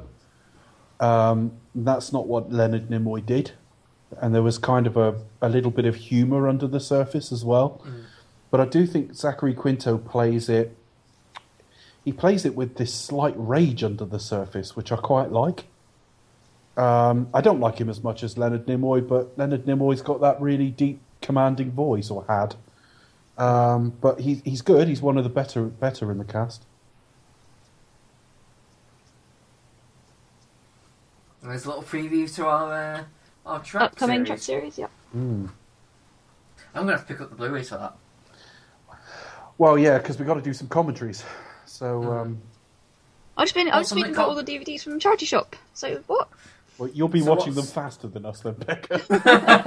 and that. Oh my God, he's dead. Who is what? Ooh. Yeah, we, we I think the general idea is we'll do a couple of commentaries on the original crew. Which uh, which commentaries do you think we'll do? I think we'll do Wrath of Khan. I'm, com- I'm- So they'll see. There is like a director's cut now, isn't there? we'll do the original version because that's what everybody will have. Because the director's cut's only just coming out. Um, Be interesting to watch it. I though. do want to see it, but there's only about eight. There's about eight minutes more, but it would throw us off. So we're only good. Well, as well, only eight minutes. Not going to be ad much, really, is it? makes it difficult to all commentate in sync, though. I'm gonna. I've got the Blu-ray, the original Blu-ray version that came out about uh, 2009, just before the um, the reboot. Um, I'd like to do Wrath of Khan. I'm totally open to suggestions on the second original crew film we do. Um, and then I want. I think one. I think what we said was one of the next generation films, and one of the reboot films. Um, I think they'll have to be Into Darkness for the reboot one. I But but actually, no. I, mm, I'm I'm kind of. No, I think I think either really. Both. I don't think we'll commit to that now, but there'll be one of them. Um, I'm not even sure on. I'm not even sure with which next generation film because the obvious knee jerk is First Contact. Mm. So I might even be tempted to say Generations, but we can Yeah. we can talk about that offline. But the Wrath of Khan's are definite, and I don't know which the other one would be. Ne- Nemesis could even say Nemesis, couldn't you? Really? Yeah, you could. You're always trying to balance um, admiring the good of the series and ridiculing the bad. So, I mean, I want to do Wrath of Khan because that, that, that's my Majesty's for that series. Yeah. But at the same time, I don't really want to do four, fi- four films that I think all of them are really good. You know, so we've got to mix it up a little bit. In, Into Darkness might be funny just because it's so fucking dumb.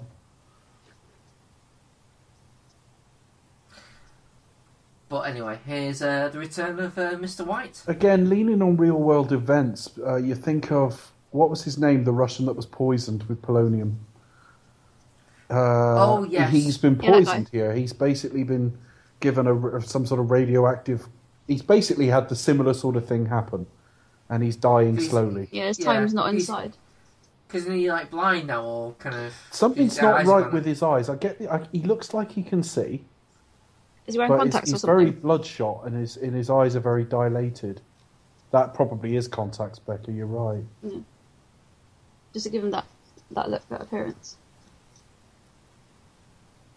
I'm glad they at least did something with him. I mean, I do think Chris is right. They've sort of abandoned Quantum of Solace in some respects, but at least they tried. You know, for all the problems I've got with this film, yes, you've chosen to hamstring yourself by putting Spectre in and all the rest of it, but I can Skyfall but I can see the- why you did.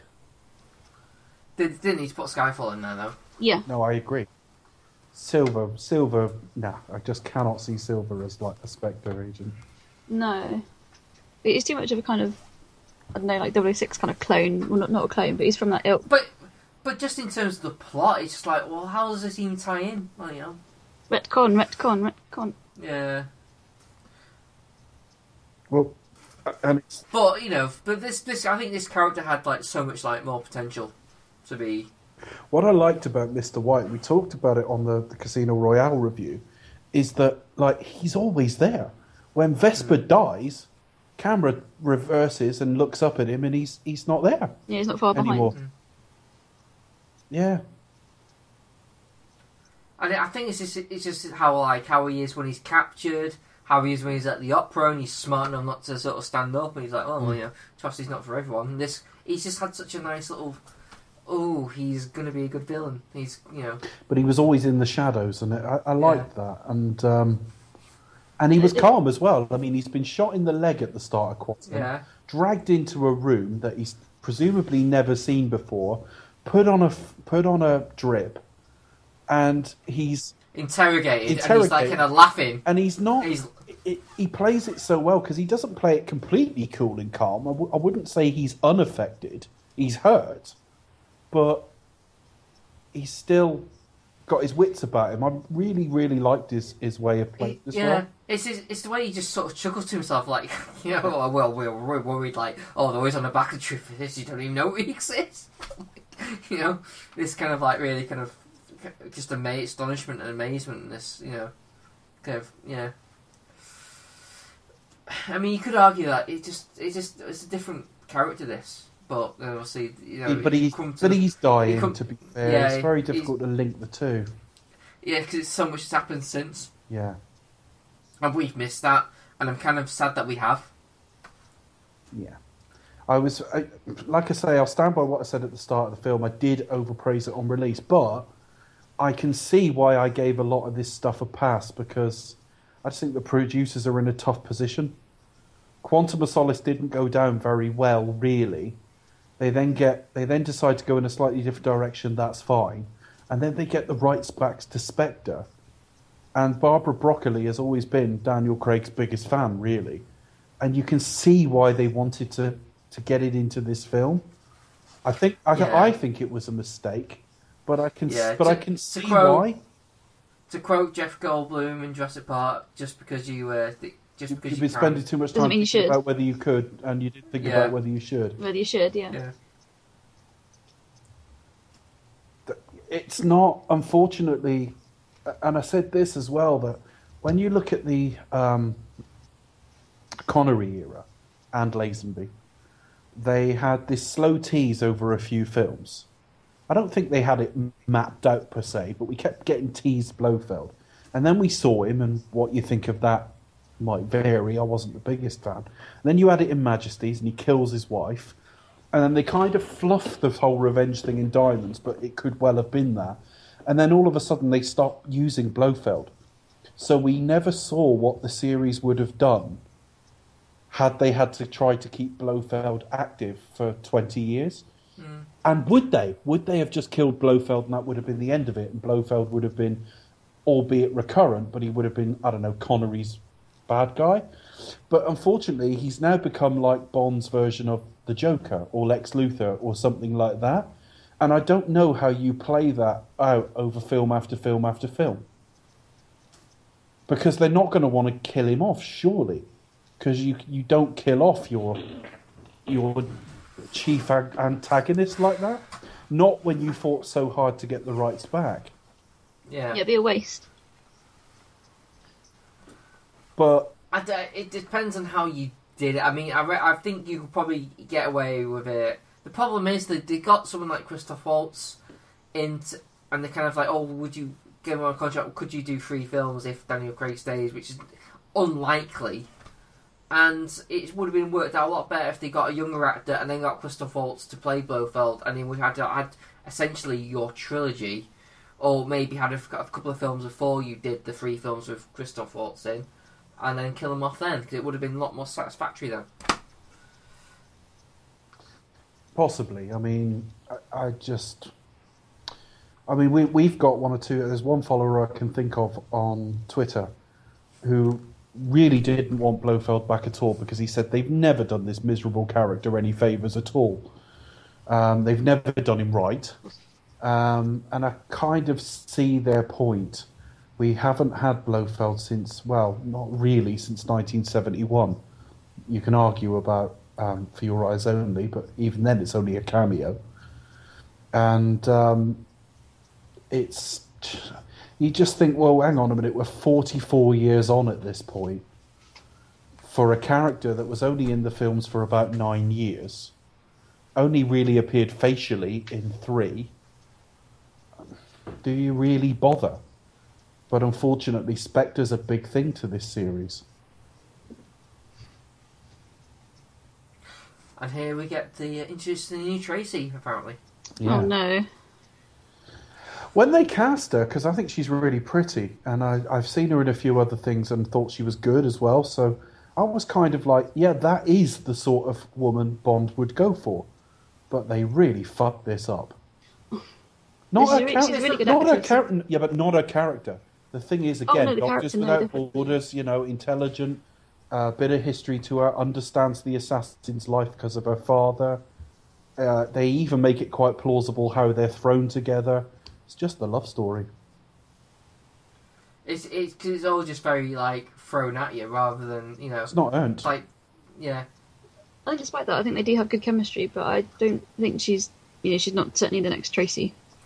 In, in, in, in, terms of like the casting, I, I, think a few people said she's too young. I don't agree. She was she was Uh, thirty when this was released. That's that's about that's Yeah. pretty standard. I mean, I know Daniel Craig was younger, but uh, at the time, but I mean, Eva Green was twenty six when they released Casino Royale. It, you know, as long as they get a, as long as as the Bond actors get older, they at least try to go for like women in their thirties. Then I'm fairly happy. I don't think they're seriously mismatched on. They are because there's quite an age gap between them, but by the standards of these things, I don't think they're super mismatched. I just think the love story is so thrown at us a bit conveniently. It reminds me a little bit of License to Kill, where they they're on a boat for two minutes and suddenly they're all over each other. And Yeah. Yeah, but a at bit quick, least, but at least then, that film doesn't really try to sell us that they're in love. Um, and the, the overall effect is terrific. The love sort story is very central to this because it shapes what Bond decides to do next. And so It's- it's it- it's a big deal that they fluffed it. It's, it's a big. It is like because they get basically from one one point where Bond saves her, but yet she hates him, and then she's kind of like kind of dragged to him un- unwittingly. Uh, they, they get drunk once. Uh, they get on a train. They survive a fight. They have sex. And then As he's being- they take and then as he's and being ta- tortured? and, and, and, and, and yeah, and then they take him to uh, Blofeld. He gets tortured. She tells him, "I love you." And it's just, and by no stretch of the imagination, that is basically what happens. We're not exaggerating, folks. You know, Yeah, yeah, that that is that is literally what happens, and there's like no scope for like you know. I mean, that the bit where she says, "Oh, I love you," like I could kind of buy like I'm starting to like you, I'm starting to get fond of you, you know. But love, it's just you know. Too much too soon. well, it's not even like it's, it's not even like kind of like uh, played for like oh there there is something there instantly, but yet they're fighting. Oh, she's fighting against it, or they're fighting against it. You know, where it's like it, it takes them to have sex for them to really kind of unleash all this. So it it, it, it does none of it works. Daniel, we're ready for you to unleash. No, we didn't mean that.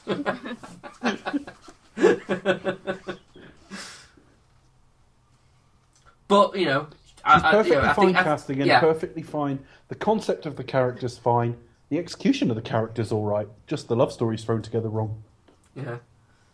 It's not the most offensive thing I've ever seen in the Bond series. It's okay, but it it it's sold as really important, and really, you make it the central plank of why he decides to leave at the service at the end. And actually, if you'd made it almost like a secondary consideration that I'm leaving and actually I'll take her with me, it might not have been such a problem that they didn't quite sell it. And I don't like his line here. When he orders the, the vodka martini and he ends up with the whatever shake it is, and he Yeah. says pour it down the the toilet, cut out the middleman. I think that's a bit fucking vulgar, actually. That's coming from me. It's a bit, yeah, it's like, oh, you know, the guy just works there. Yeah, a bit harsh. But it's fair, he didn't fucking order it either. It's the sort of thing like my ex father in law would have said. You know what I mean? Fucking like unreconstructed Sun reader who thinks everything he says is funny. It's it's just a bit boorish. yeah. I, I, I, I guess, I, but I think that's might be part of this character because he's meant to be a bit of a food snob anyway. So He's, yeah, generally a snob, isn't he? Not, not that I'd imagine that Bond reads the sun at all, but yeah, he's meant to be a yeah. snob generally, isn't he? yeah, but in terms of his food, you know, he's very kind of like you know fine dining, Yeah. kind of like Nice reference to know, Tom you know- there. It's one of the few things where I just don't think a line was needed. I mean, even Yeah. back in the Brosnan era, I could imagine Brosnan having a smell at it or a, a look at it or even a taste of it and kind of pulling Yeah. a face. Yeah, That's kind it. go, no thanks. Mm. And, and then, Yeah, yeah. you keep that, you know, that sort of thing.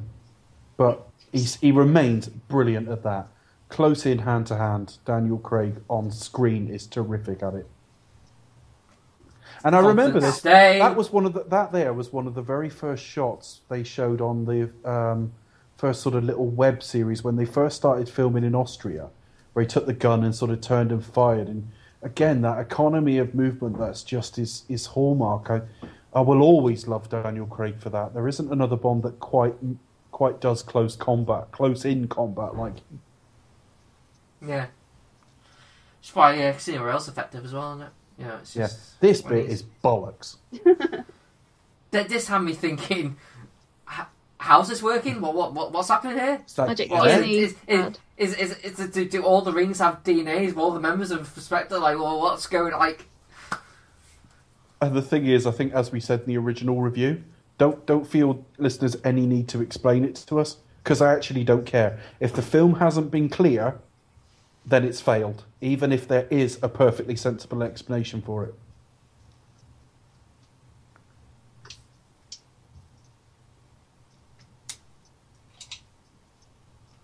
Uh, I seem to remember really liking the music on this bit. I played it on the music episodes. Yeah. Really kind of percussive piece. It. I think this is one of the the best um, sequences in the film. I think. Yeah, can you imagine if that was Roger Moore? The look he'd give. Remember the look he used to Um, give in It, cars? it, it would have been. It would have been the nod. It would have been the smile and the nod. That's kind of fairly Yeah. close. That's worryingly close, actually. Yeah, but I think I don't mind that. No. I That's don't. like. I don't at all. But I think that if it was anything, you know, you've had your bad things to say about Roger, but if anything, we've all kind of agreed we all kind of like that. Those Uh, parts of it. smile, it, it, you know, if I had to rank sort of best smiles of any Bond, Roger Moore would win. He's just got such. He does it a couple of times. There's the other smile he does. Like he's caught. He's caught shagging at the end of Moonraker, and the smile he does to the camera, like, "Yeah, you got me." It's brilliant. Pure cheese. With a wink. Could you have a more stereotypical looking henchman than that guy? yeah, I remember the music is. They are, they are very striking, aren't they? They are. really? The- like. The design of this film's really great. I really like it. The only thing I wasn't that fond of was um, um, Q's workstation because I like Q to. I think I said it at the time. I like Q to be at the centre of a hive of activity. I, I don't like him stuck away in some warehouse by himself. No, it needs to be kind of in there, doesn't he, in the mix? So I like For Your Eyes Only, where it's a massive hive of activity, and after two minutes they've all gone home and switched the light off.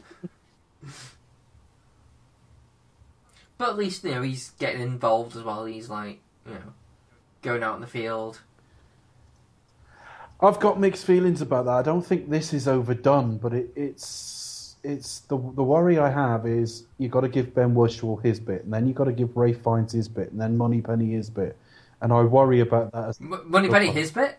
yeah, you've got to give Moneypenny Ben Whishaw's bit, and then, no, but you know what?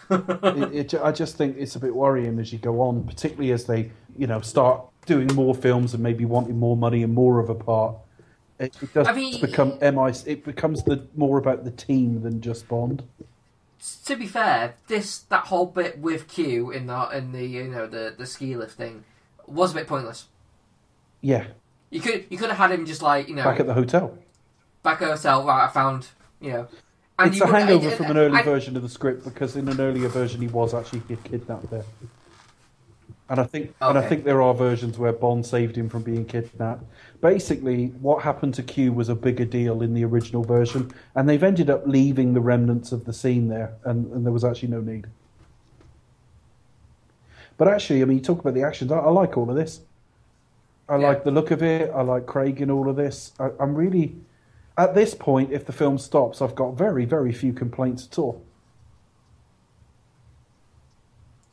Well, I said like the the first half is pretty uh, pretty much okay, isn't it? It's pretty much like what you want, really.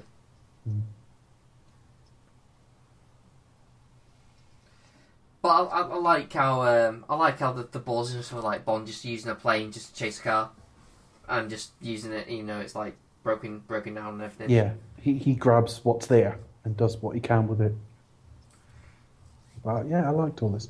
But even this had it. I mean, I, I don't doubt that people there are people who genuinely don't like this film, and, and maybe with good reason. And I know Charlie, who's joining us soon, really, really hated it. But I do feel with some people, they won't give the film any credit because they didn't like it. So even Yeah. relatively good scenes, they go, "Oh no, I hated that bit." Um, and I feel that I feel that happens a lot with a lot of things.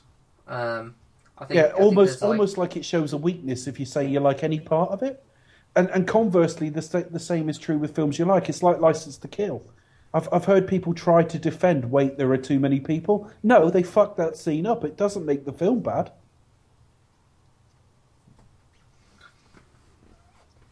Yeah, yeah. It's it's it's just a strange thing, isn't it? It's just opinions. Just like yeah, can't like. I think with with things like License to Kill, there's a strong urge to defend it as well. because it, I cause I it's have had a hard time and seen as Yeah, and it, and it um, damaged the series, you know, etc. Quote unquote. Yeah, I, I, I Um, get the point, but it's just everyone talks in such absolutes now. And, Yeah. and Spectre either had to be the best Bond film or it was one of the worst. And I genuinely still stick with it's pretty good. It, it's flawed. It's it, it's it's got a lot of problems, but there are some really good that- bits in it. I think that's a problem with a lot of uh, people's opinions because I think it goes into criticism as well. It's like everything's either right or it's wrong, or it's this and it's that.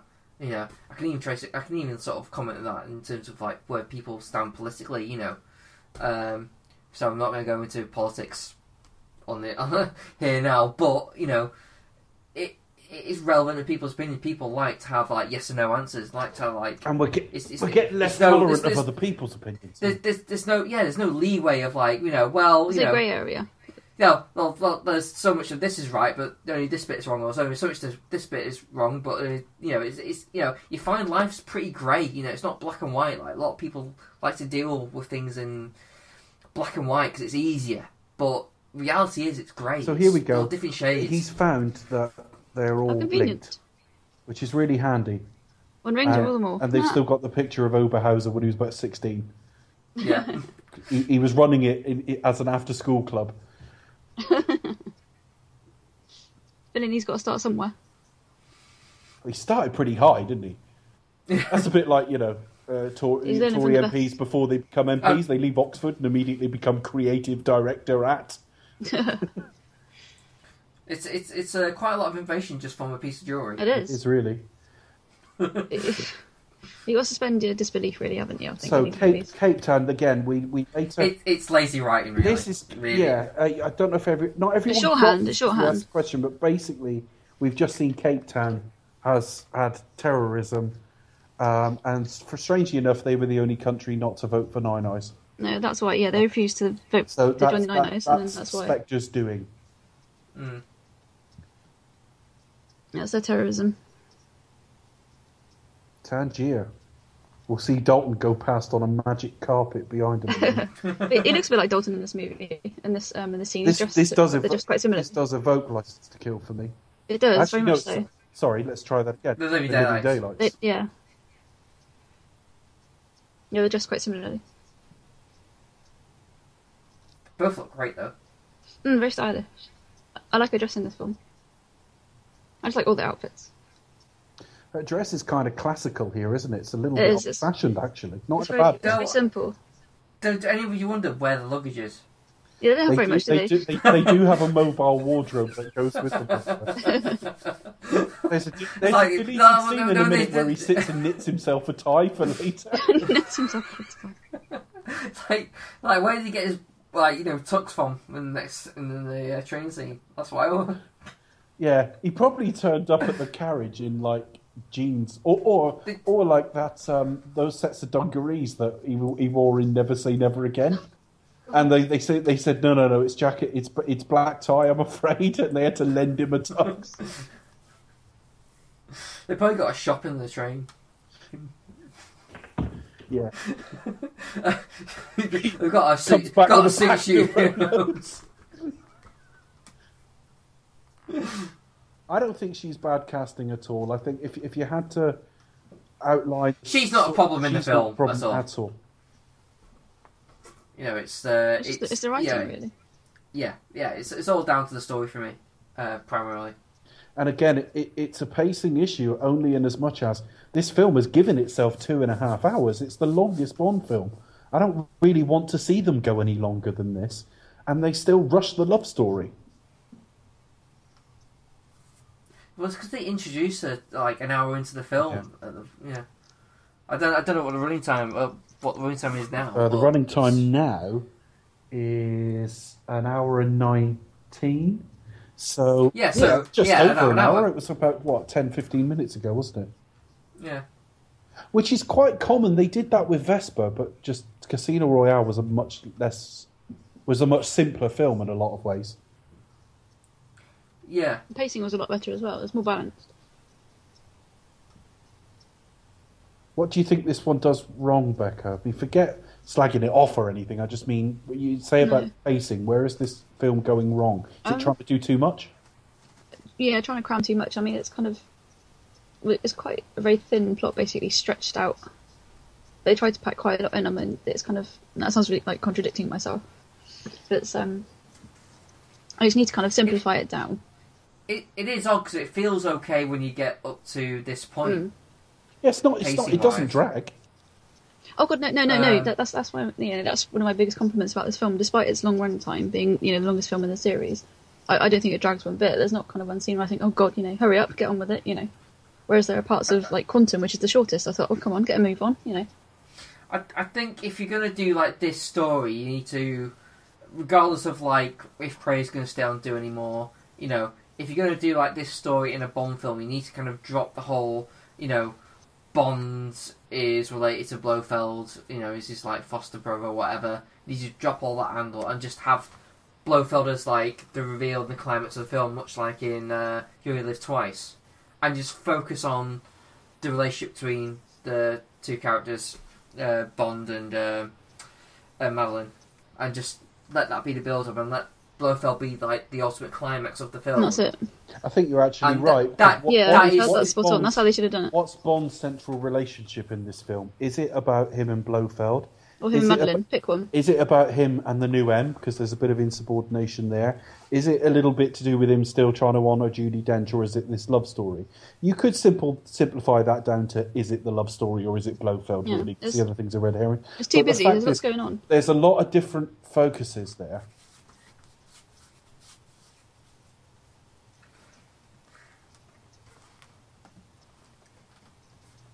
Yeah, um, I- I think primarily it's the love story myself is the is the primary. It should be.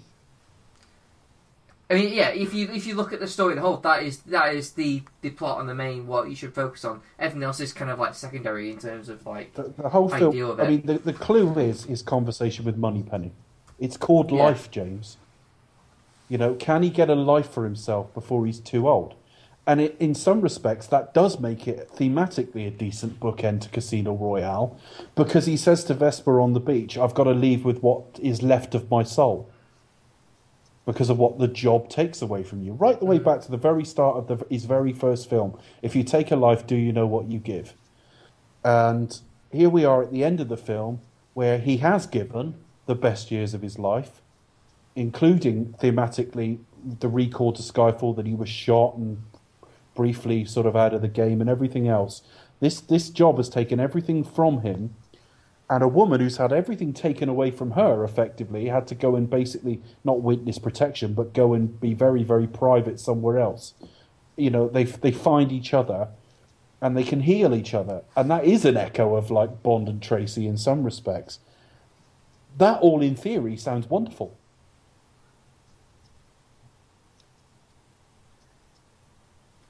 It's it is annoying because you know like when you break it down, it does just make it a better Bond film, a better film. Well, I mean, I hadn't really thought about it before that, but when I've just talked about the thematic book ending and Chris Cornell's song and everything, I think, fuck yeah, that would have been amazing.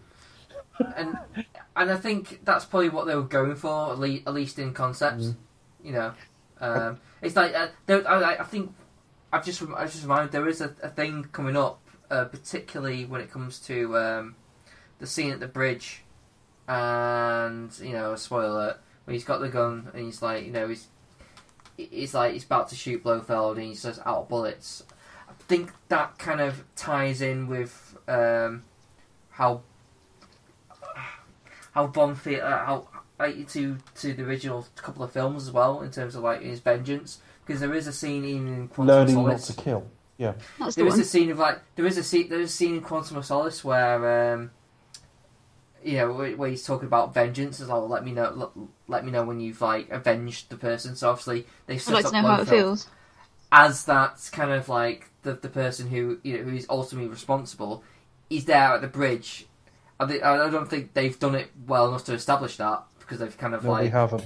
But even. Cut off. And not only that, it's but- Bond learning the same lesson time and time and time again. Yeah, but then but then he's at the bridge with the gun and he's like, you know, he he's got the he's got the man res- who's ultimately responsible, and he decides to no let it go.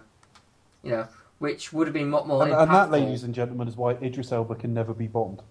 Because Oh, because because the police are all are all around and there's a cordon. I'm s- I'm sorry.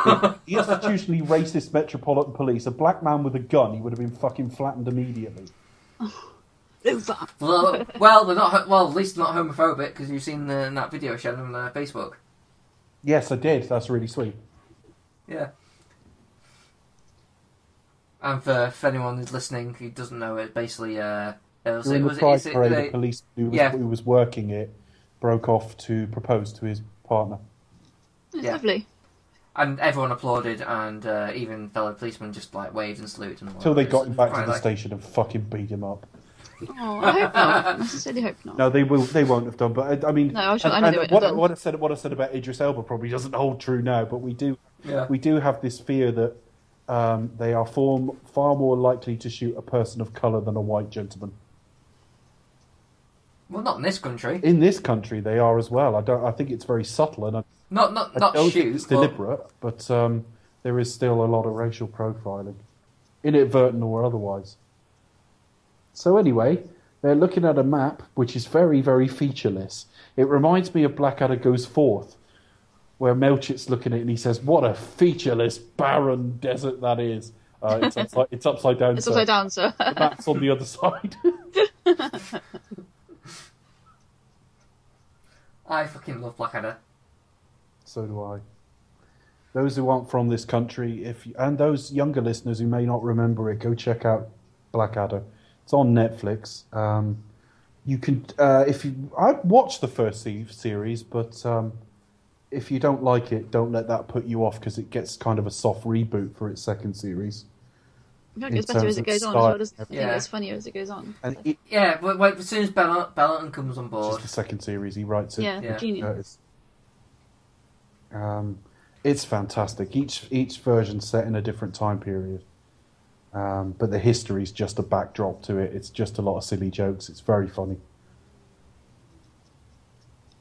But the final series and the bit I was just referring to was set in World War One, and you've got Stephen Fry there playing a general, and uh, he's he's asking about how much. Uh, how things are going, and they're looking at a map and it's upside down. The other bit I love is where he says, um, "What's the amount of this is the amount of land we've recovered since yesterday?" And he says, "What's the scale of this?" And it's actually mud. It's on the table. He goes, It's "One like- to one, sir." it's actually life size. So the amount of land we've recovered since yesterday is, hang on a minute, sir, 17 square feet. Classic British comedy. It's really great. It's worth your time, folks. Now, this is supposed to be part of them falling in love when he sees how self sufficient she, she is. She's not a damsel in distress. This is meant Yeah. to be another bit of the journey. Which again, in isolation, I like this. I do. You know, as a whole film, I think we need more. But then again, it's like, well, you know, the film needs a bit more time. Shows you how difficult filmmaking is, though, because the, Yeah. the constituent parts are looking good enough, you know, or a lot of them are. Then It's you getting put that balance right, isn't it? Though I mean, Yeah.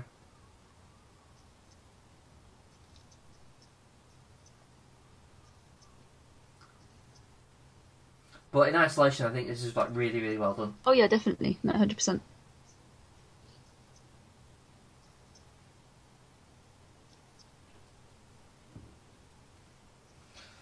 Now she's changed wardrobe, but he hasn't. Interesting. It switches from white to black. So, hmm. But if she falls asleep, it'll just become a negligee. That- That's her the superpower. clothes will just clothes will just fall off. I was about to say it's like Bananaman, but I don't know what he got up to. In Bananaman. well, there's an '80s throwback.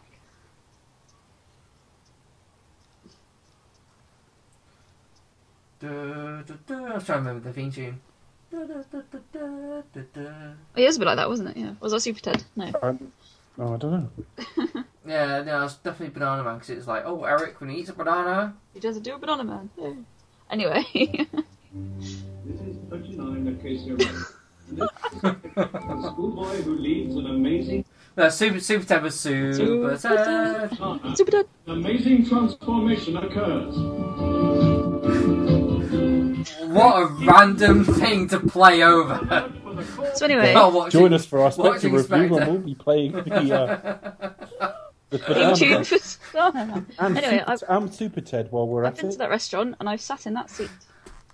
Look, look forward to when we play, uh, when we review Star Trek and we start, we start playing theme tunes from uh, from the cats and From Gummi Bears and other 80s children cartoons. We may we may discuss. And Jason and Wheel Well, Warriors. Star Trek had an animated Mask. series. Did it? Mask. So, you, so Becky, you actually sat in that same chair. I did, yeah. We, we were at that table. We luckily managed to get that table. And then we, we all took turns sitting in that seat. W- Was was that by coincidence? Or It was just well, it by like- coincidence because there's, there's quite a few of us, and we they had they split us up into two groups because it was quite busy that lunchtime, um, and it was just pure luck that we were at that table. And um, yeah, it was, it was quite cool. But um, And you had a fish dish. I can't remember what it was called. It was a a fish dish, but it was, it was really yummy. Um, it was quite considering it's fish. It's quite um, it's one of the most- more expensive meals that I've eaten. I must admit. Hey, I wonder if she has a fish course here. I think here she's strictly in the in the straight camp. I would, I would say. I love her dress as well. It's very simple. It's very classic. She was also in uh, Ghost Protocol, the fourth Mission Impossible film. She had a fairly small. She role. was. She Yeah. was. She was actually quite good in that. I Yeah, like. she I was. like. She Mm, is no, she's a really good is actress, She's really good actress. cast- You know, good casting. Way to make that too. So this is like the, the scene where they start bonding, really, isn't it? Really, this one where they kind of like. What I'd like to know is previously we saw other people in that carriage, and then obviously when During the fight, kicks off, well, they probably legged it. To be where fair. do they go? It's not packed though, is it? You've got a No, it's couple not. down the end there that could easily run as soon as they see it because it's a door there. It's like you said, right? I'm gonna kick out his ass later on, so well, you know. Is this the second time we see him in a white tux? No, third time we see him in a white tux. I think Goldfinger and then Diamonds. Does Roger wear white tux? Yeah. Yes, he does. So four. Octopussy. Um, I don't think Octopussy. Is it Octopussy? You He sa- kill. No. He, I want to. Oh, he I doesn't want to have- think in. Um, does he not wear one in um, Spy? Oh my! doesn't wear a No. top. Oh, Spy Who Loved Me. No, he wears a black one in that. Yeah. Oh, yeah, he does, doesn't he?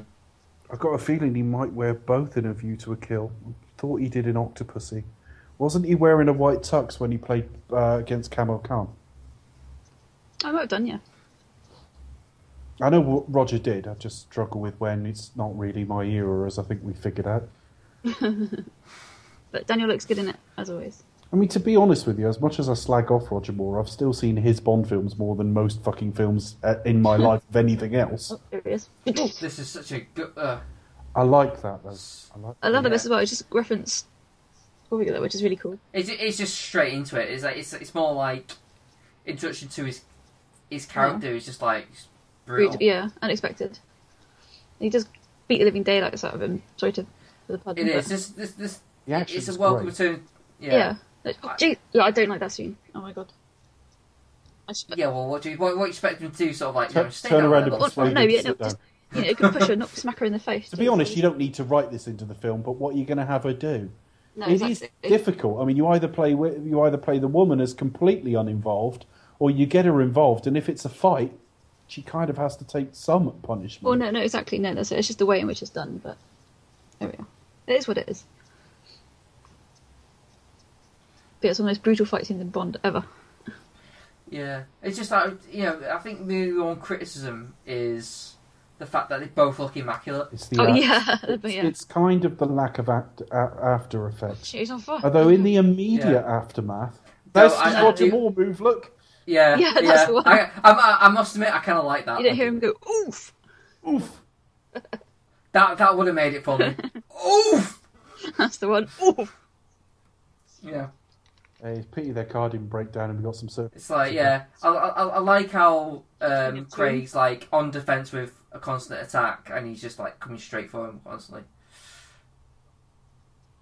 I think the fight's really good. I think it's really well Mm. choreographed. Mm. And in the immediate aftermath, he does look a little bit hurt and completely knackered. God. Uh, I wondered how he was going to survive. I thought, bloody hell. Uh, Craig just did a oof face there.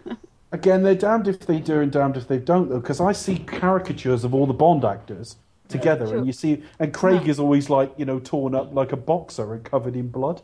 He saved and, his ass. you know, and it was like he's smooth. He's, you know, why is he so bloody all the time? And it's like they've got to try and strike a balance, and I sort of think they did here. Oh.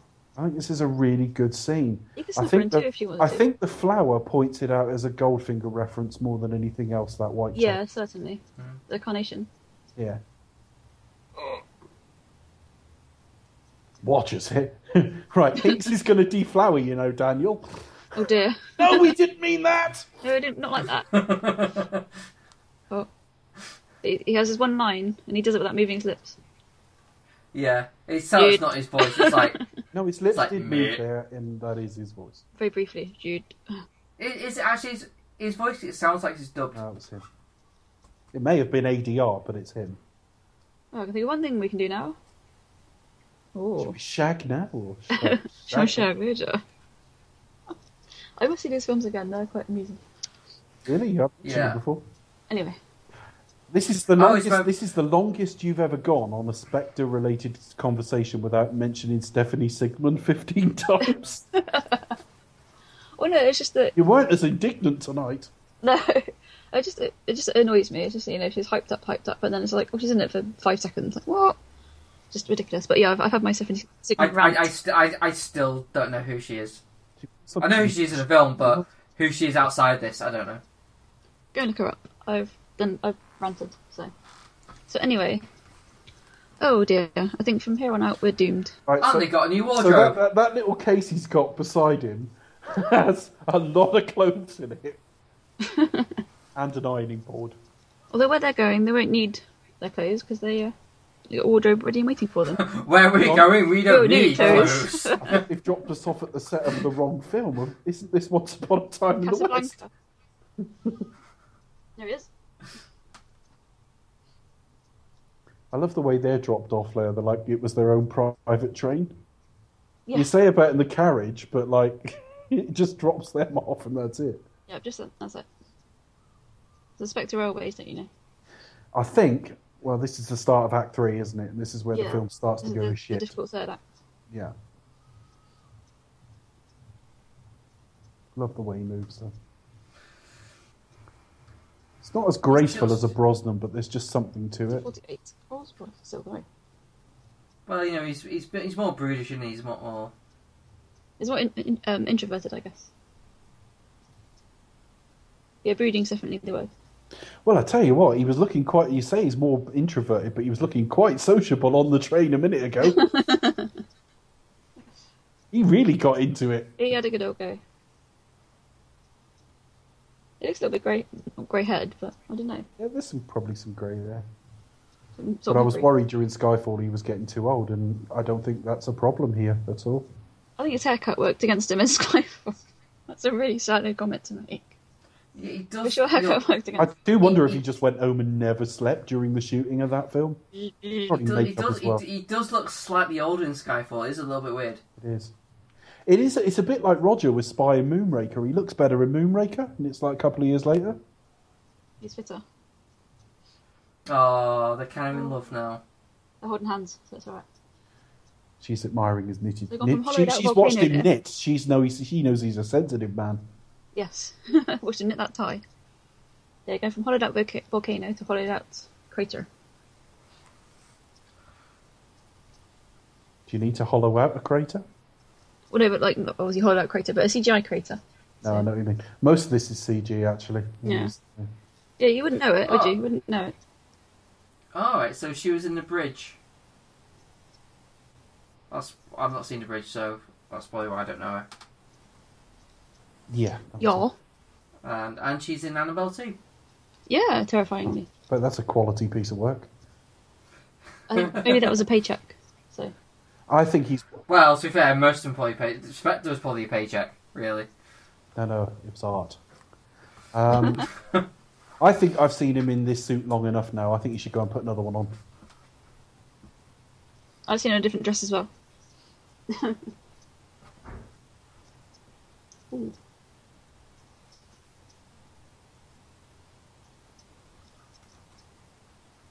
Does look kind of cool that in its holster. So Right. how so how so basically he just expected to just be picked up. Yes. I probably probably already covered this before. What's your question, Chris? I don't know. Just what what what's the what what how do you know he's going to get picked up I mean, by Thingamajig? Well, they obviously know he's on the truck. I mean, they've they, they've basically been led there by the clues they found at American anyway. Yeah. Um, Isn't it? It's and logical of presumably action, that's really, that's isn't it? the that's the route to get there. Presumably. The thing is, he's got it so well planned out. I'm only surprised they don't have a double room, because we we're supposed to believe Blofeld. Can, Blofeld probably planned planned. We're supposed to believe Blofeld plans everything so well, even the unknowable things from earlier films, that he he probably did arrange the circumstances under which they shagged on the Well, well, previous. well, well, Dave, well, Dave, what you don't understand is like uh, Blofeld has a no shagging policy in his uh, No shagging. his, his layers, so I'm I'm afraid they have to be confined to separate rooms regardless.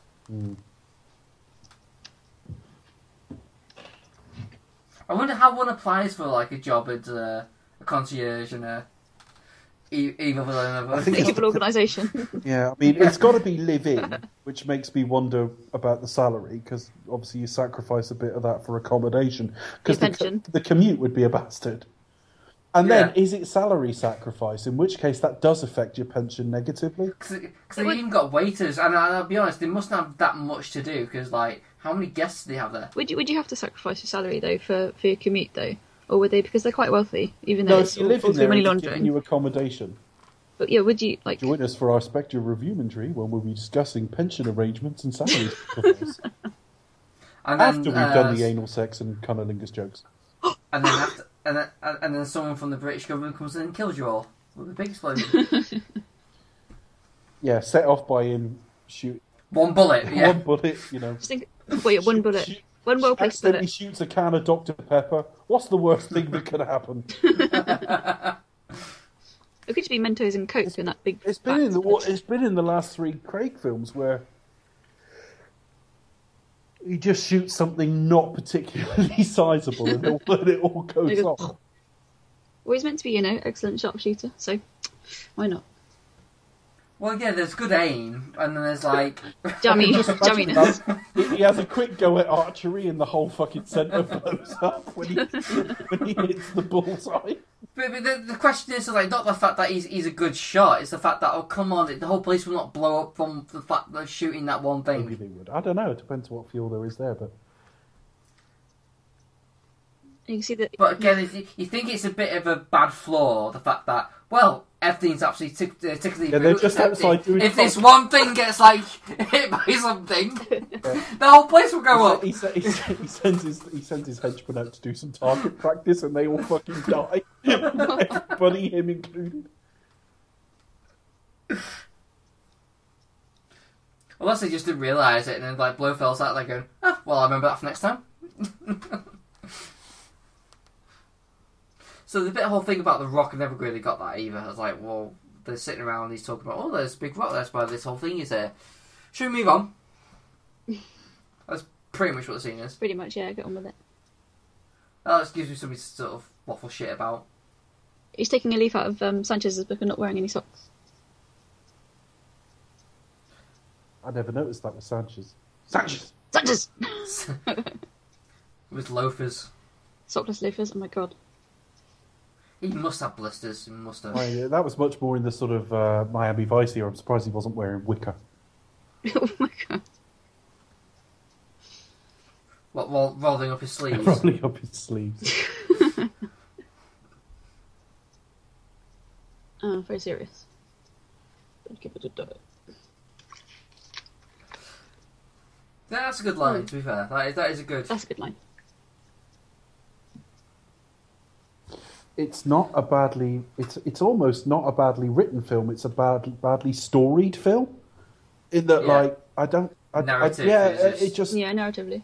in its individual bits, scenes play okay for the most part, but the over the overall thing has some problems. But I mean, we'll, we'll talk about it during the rankings next week, but I certainly don't think this is a bad Bond film. Oh god, no, no, not by any stretch of the imagination.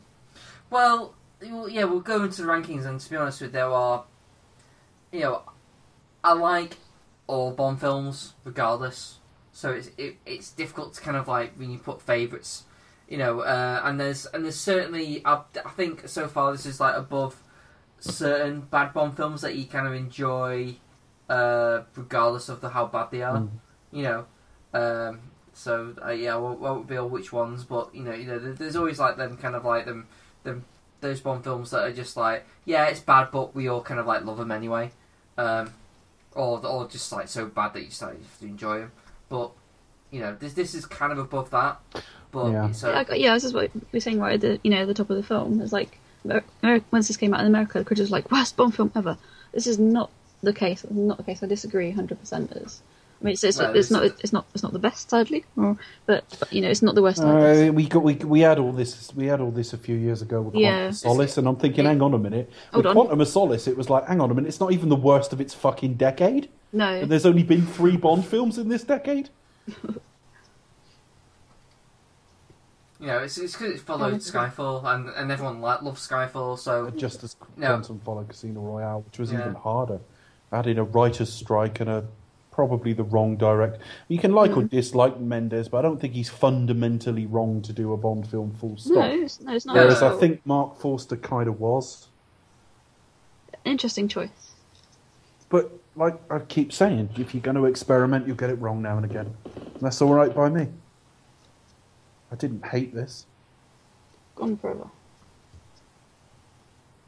yeah, this bit I think I mentioned Oh. this in the review. This is a cheesy. like why yeah but why is bond like no no no she can't see as if like it reveals a big secret it's like what you've not actually lied to her no.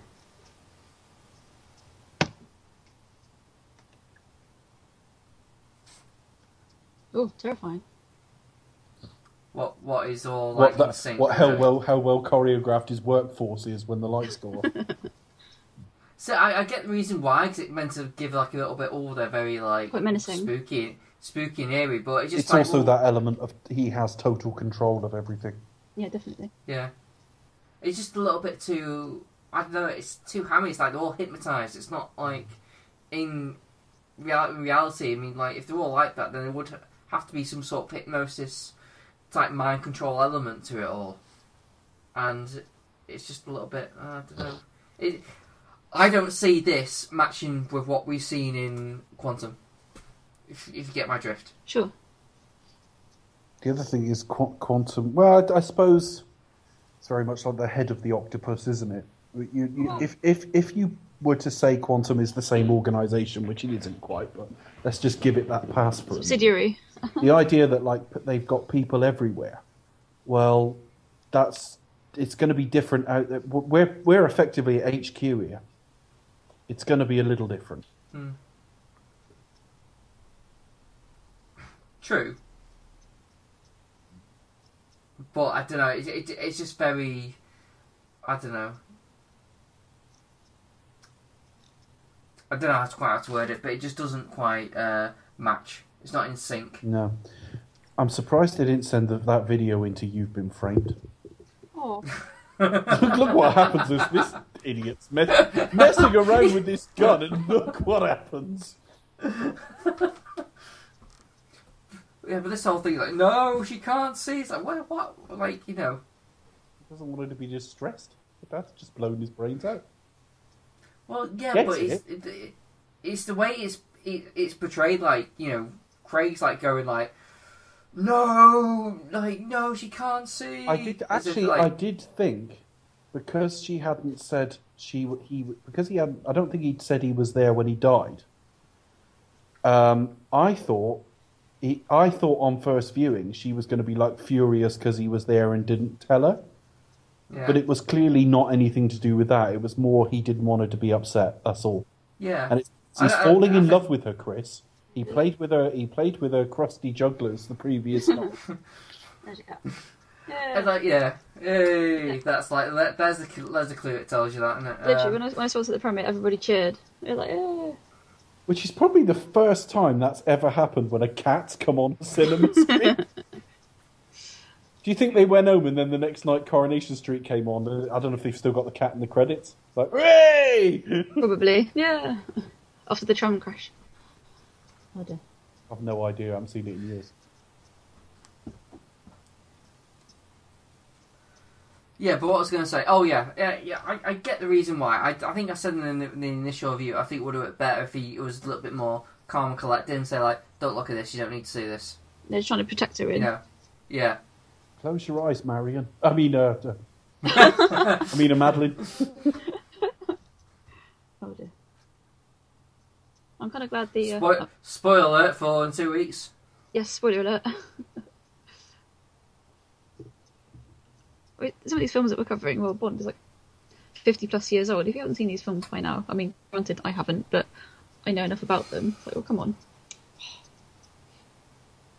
I'm really glad we got the sound off at this point. oh dear.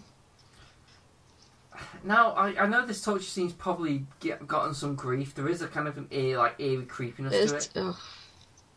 but uh, I think that the, the, I think I think the effect, the after effect, just re- does render it a bit like, It, it appears oh, he- what's the he's, point? he's okay, isn't he? He's clearly I not buy screwed up into by the it. idea that he would torture him. Ooh. I buy into the idea that he would be really ju- uh, uh, uh, cruel with it because of his feelings from childhood and everything else. And I buy that he'd make her watch. What I don't buy is Bond would leap up and go, "Let's like like you know, let's go and shoot up some bad guys and fuck." it's a bit too. Um, yeah, there are, there is no effect to this. And also, I, I don't know if they're going at quite the right parts of the brain here. You know, the bits in the throat. Yeah. They'll just have a bit of a cough. They won't have like muscle, muscle Well, it's just like ju- it's, it's just the side of the jaw, isn't it? It's like you know, In your boat, I yeah, in your ear. It'll probably, it'll probably affect his eating. It's like got an annoying click now. But she doesn't. She doesn't try to. She doesn't try to leave or anything, does she? I mean, Devastating after effect as he had soup for a couple of days. yeah. While the, while the pain subsides. I'll have a look. Tinnitus or something like that in his ear. Watch as a porterhouse steak goes to waste.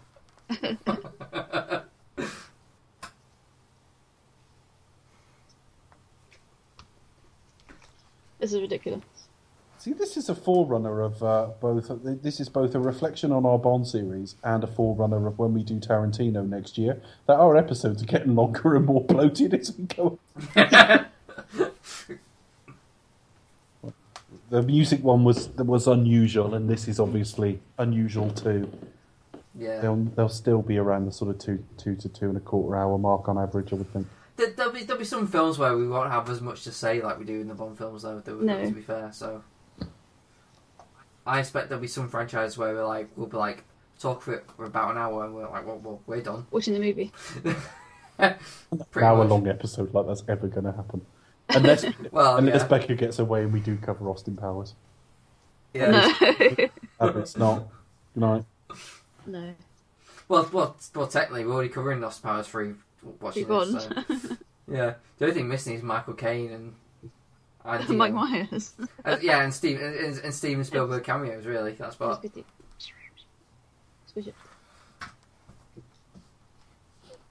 I do wonder if the 2015's cat's worst going in, kept. digging, in, digging his claws in a bit as well. Probably. So, like, so he's taking his like his mother's maiden name. Does that actually include like his entire name? We don't know about that, is it? So. Catchy name. Mother's bloodline, so I'm assuming there were. He's, t- he's very, you know, it's a bit like some kids get named after their dad or their Yeah. uh, granddad or something. They're probably names. I don't think they've thought it through, but had they thought it through, um, I would think those the first and the, the, the first two names would be like from ancestors. Because he says mother's bloodline, not mother's maiden name. No. Yeah, yeah, that's true. So it, it could be from somewhere along here. But It's like the but ancestry. again, it it's very vague as well. It's like yeah, it's from mother. So I get why you choose the mother over the father, but uh, it's like yeah, it's like How much better would it have been if we'd known from the start and just had a little? T- you don't have to change materially Casino Royale, Royale very much. No. but just the odd hint. Well, we had it, the hint of something bigger. Oh, hello. And then maybe by Skyfall or, or whatever film went third, we're hearing we maybe hear his name, or we hear Yeah. reference to a Ernst or, or something. Or, It- or, or, or, some figure who's in control. I mean, that'll be enough to like, oh, is it Blofeld? Is it is it Blofeld? It's Blofeld, isn't it? They're working up to that, you know, or something like they've that. they've, they've tried to do too much uh, but I under, as I said in the original review, I understand why. I don't necessarily Yeah. agree it was the best course of action, but I, I, I can- you can see the position the producers are in. If they'd have got Spectre back in 2004, then things might have unfolded a bit differently. yeah. I don't know why they didn't just go keep it with Quantum, and then we have a film where they have a big remarketing, rebranding exercise. I, I remember hearing like a, a rumor that back in uh, Quantum of Solace that that Al Pacino was like rumored to. Uh, Yeah, It was there was a rumor of Al Pacino. There was also a rumor, believe it or not, of Rachel Weisz. Yeah, Mrs. now Daniel Craig. She wasn't at the time though, No, she and wasn't. the, and the press hadn't even got wind they were together at that point. So um, it was just one of those names that came out. And then the following, ye- uh, well, a few years later, she was in that Bourne film. And then they got, around that time they got married, and that was the end of that. Yeah, it's quite a quick one, wasn't it? I, I don't know. They they closed the curtains. I couldn't see. yeah, not like that, but you know what I mean. That's convenient that the uh, things open when things explode. They had a little look at each other again. That's that's to cover Oh God. That's the proof that they're It, love. yes, again, it's deficiencies in the script, really. And this is this is he, he looks the part, and so stylistically, I quite like this. But again, it's very like the Brosnan era. He's out. It's he's all- out in the open. All right, I know he took cover there. I took picked the wrong time to say that, didn't I? He's out in the open. But largely, he's providing quite an open target, and he's shooting people with with no real hint of danger. I mean, It, I, I think it's more like down. I mean, what I feel about this bit, it just feels like right, we've got to get him out, right, yeah, and it just feels very like that'll do. yeah. I mean, if this was the end of the film, this bit would be harder. It's as simple as that. Yeah. And I just think, well, you would no- normally naturally have like a big action set piece to this, and you kind of, I did, myself as a a Bond fan and a, a viewer, it would expect that. So this kind of came up as a bit disappointing, especially when you have like a huge explosion like this. It just felt feels very like, oh, is that it?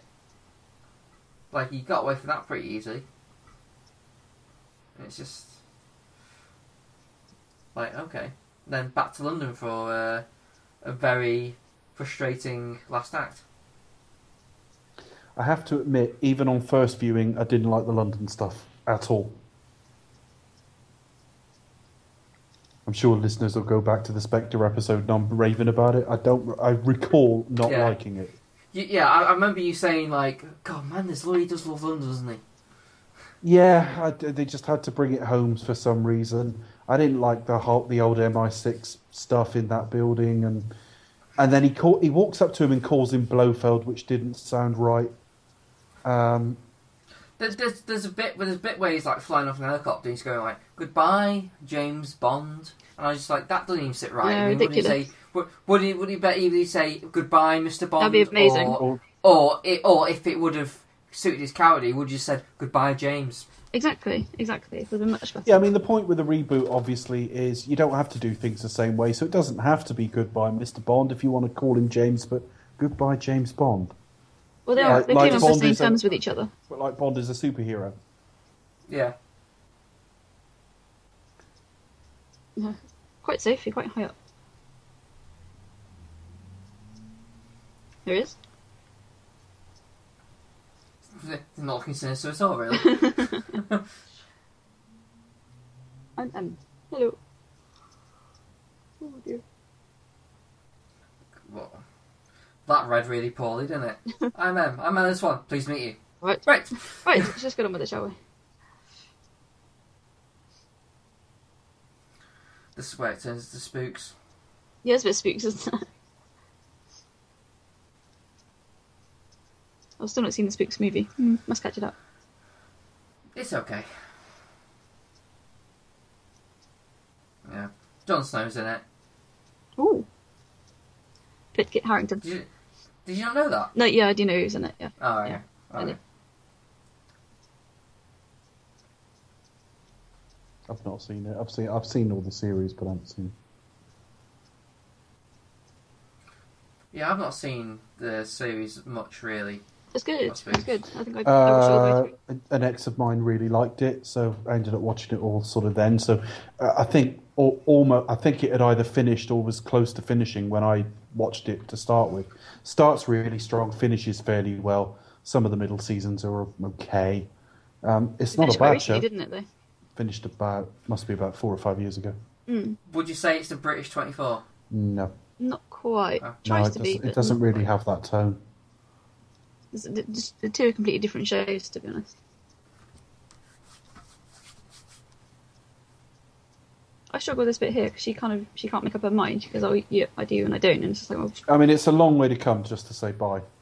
it is, it really is. I'll fly to London with you, and then we'll just go like, now. And then she's like, "Oh no, I can't do this anymore," and she clearly can. And it's like, oh, Perhaps she just wanted a free ticket to London. Yeah. She's just she's at the comedy store now, going. I've always wanted to come here. but no, I think Uh, uh, they, they have to kind of reconcile that part of themselves, don't they? I think, and finally, obviously, at the end of the film, they managed to do that.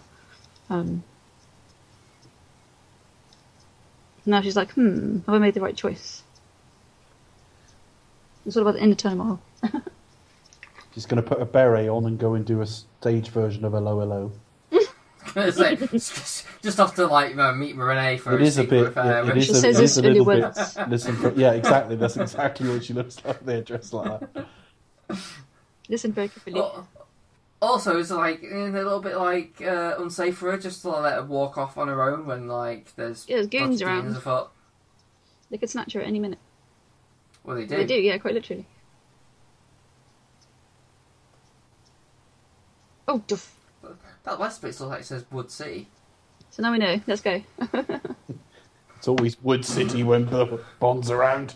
Just when you guys are around. oh dear, this is terrifying. I haven't, I haven't Yeah. got Wood.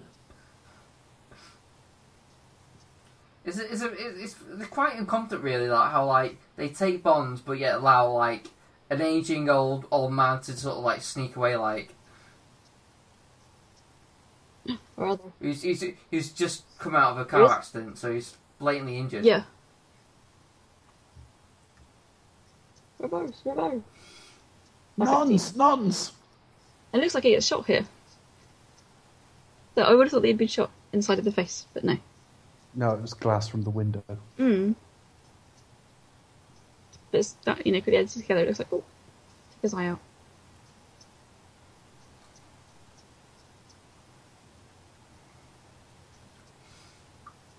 It's been a long time since I was in London at night, but is it ever that quiet? No. I would imagine not, no. I mean, I have been there. I've stayed there many times and worked there and stuff Mm. on occasion, but it's been a few years. I've been there for a while. I don't ever recall seeing London that quiet. But then, like, it's it's like when people. Um, I remember when Fast and Furious Six came out, and they were talking about when they were speeding around Piccadilly Circus. It's like, oh come on, as if that you know, as if Piccadilly Circus was ever that you know. You like, can have a they r- were good like- race there, yeah. Yeah, and I was like, I was thinking, yeah, but come on, you know, it's a film. Got more realistic as it went on, though, because we all know a good 35 mile long runway, don't we? Yes. That runway was fucking long. Do you think we should cover Fast and Furious series? Yeah, why not? Yeah, go on, it's got to be done. Be a couple of years yet. But by the way, is that possible to snap those things? I don't think it is. Uh, apparently, I didn't like that. One can do it? Well, you never know. It was just too easy. It's like, well, if they're that easy, they're pointless, aren't they? Yeah. No, of course, you know, because Bond's a superhero, he's got super strength. So. I think that that was it. You know, I think he was, he was meant to be able to do it, so. But again, they're never consistent with that. I mean, at least in the Brosnan era, he was knocking people out in one fucking punch. In this, Craig finds his punch fights difficult, so they don't portray him as Superman. But the way he pulled his hands apart then was just a bit like, oh, okay. It's actually made of string. Ooh. But the thing is that they could have easily got away around it. It was like, we just, I'll just find a knife on one of the guys and just cut or something, or, you know. It doesn't take much. Uh, well, we've seen fights choreographed where people have have used, you know, an attack to actually break them out of whatever they're, you know, in. Mhm. It, yeah. And again, I, I just- feel a bit like that when you see a woman slapped in a film, and it's like, well, it's like Madeleine in this one. It's like, well, actually, in the way you've laid it out, it had to happen like that. But why did you lay it out like that?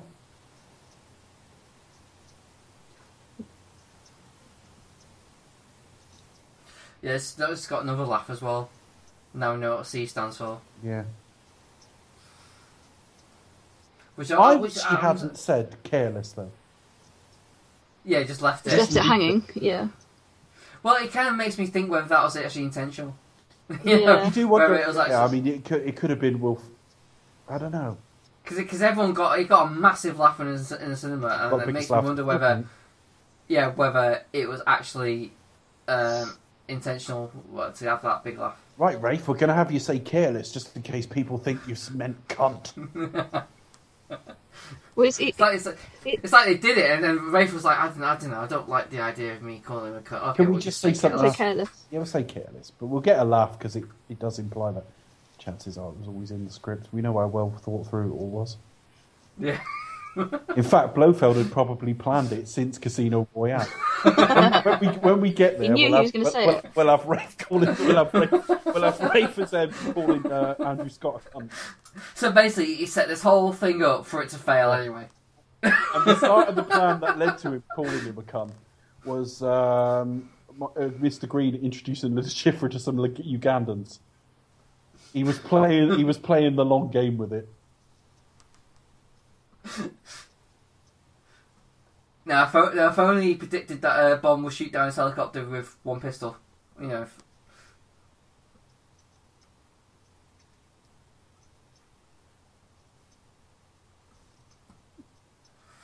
I would love them to do it in reverse for once. Like that. This is the version we see, but the version they play on planes. Backwards. Just a bunch of old dears on British Airways going.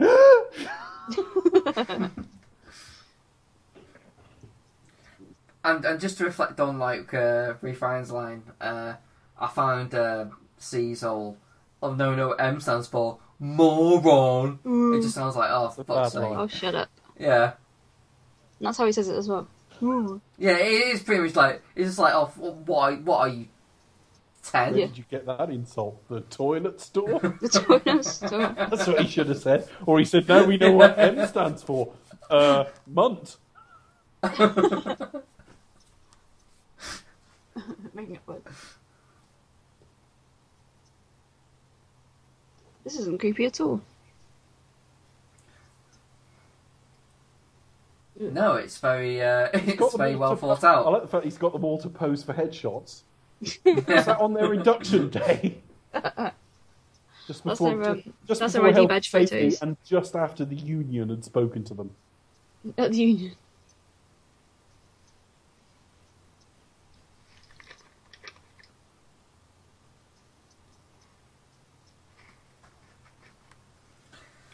Excuse me.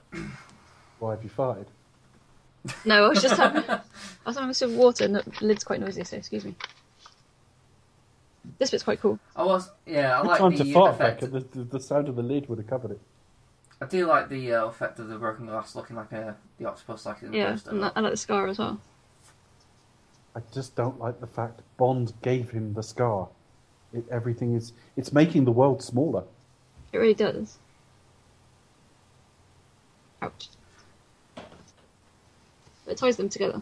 In the next fi- film, we'll find uh, Blofeld's second in command, Irma Bunt, was Oh, Bond's geography teacher, Former lover. former lover. Yeah, It'll, it'll be like a horrid twist. It'll be like, well, that your Aunt Me- Charmian, yeah, who yeah, yeah, you, me was that James- you, Mike? It will turn out to be Madeleine Swann, uh, who gets uh, brutally uh, disfigured, and she blames Bond for it and joins Blofeld. Yeah, probably something ridiculous like that. We'll find out. Actually, no, You know what? Now I've said it, I wouldn't put it past him. got the. It's open season now, isn't it? Pretty much.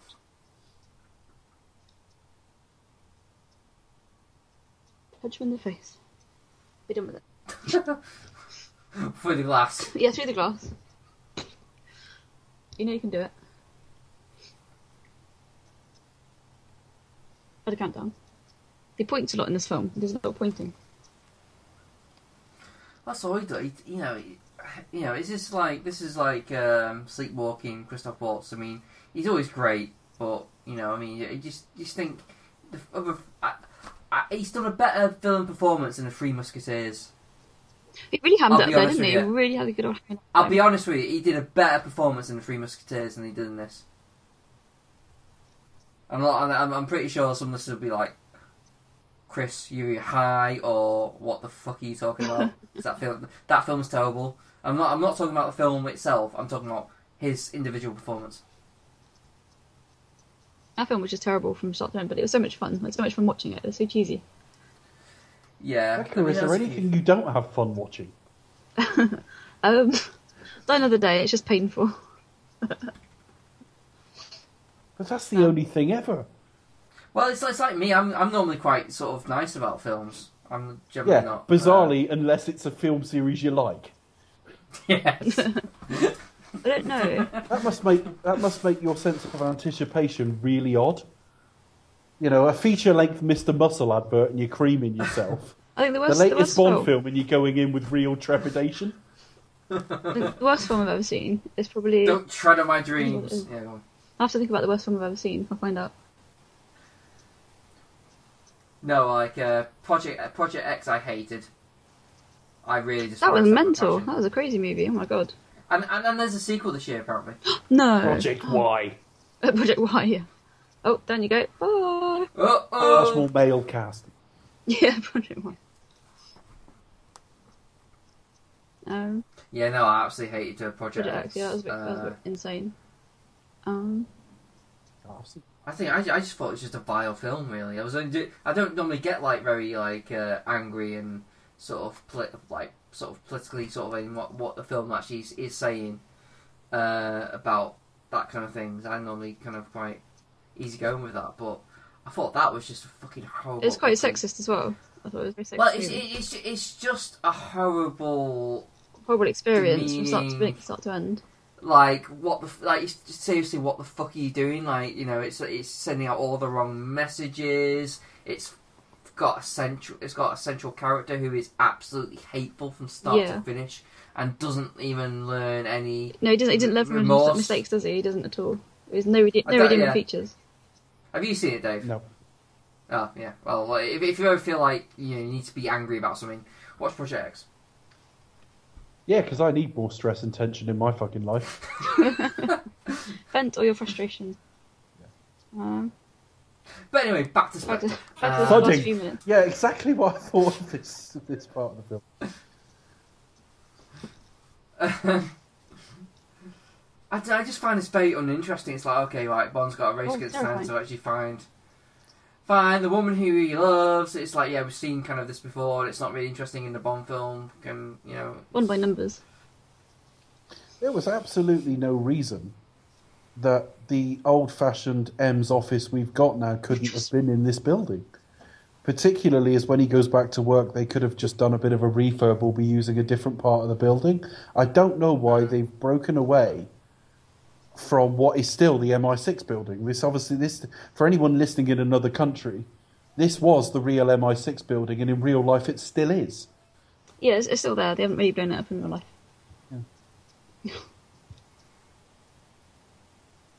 oh, here we go. Where is one? There you go. Goodbye, James It's Bond. just like he, Right. he says it quite dismissively. It's like, oh, as an afterthought. Well, no, I'm going to name myself after my brother's blood, my mother's bloodline. I'm Peter Briggs.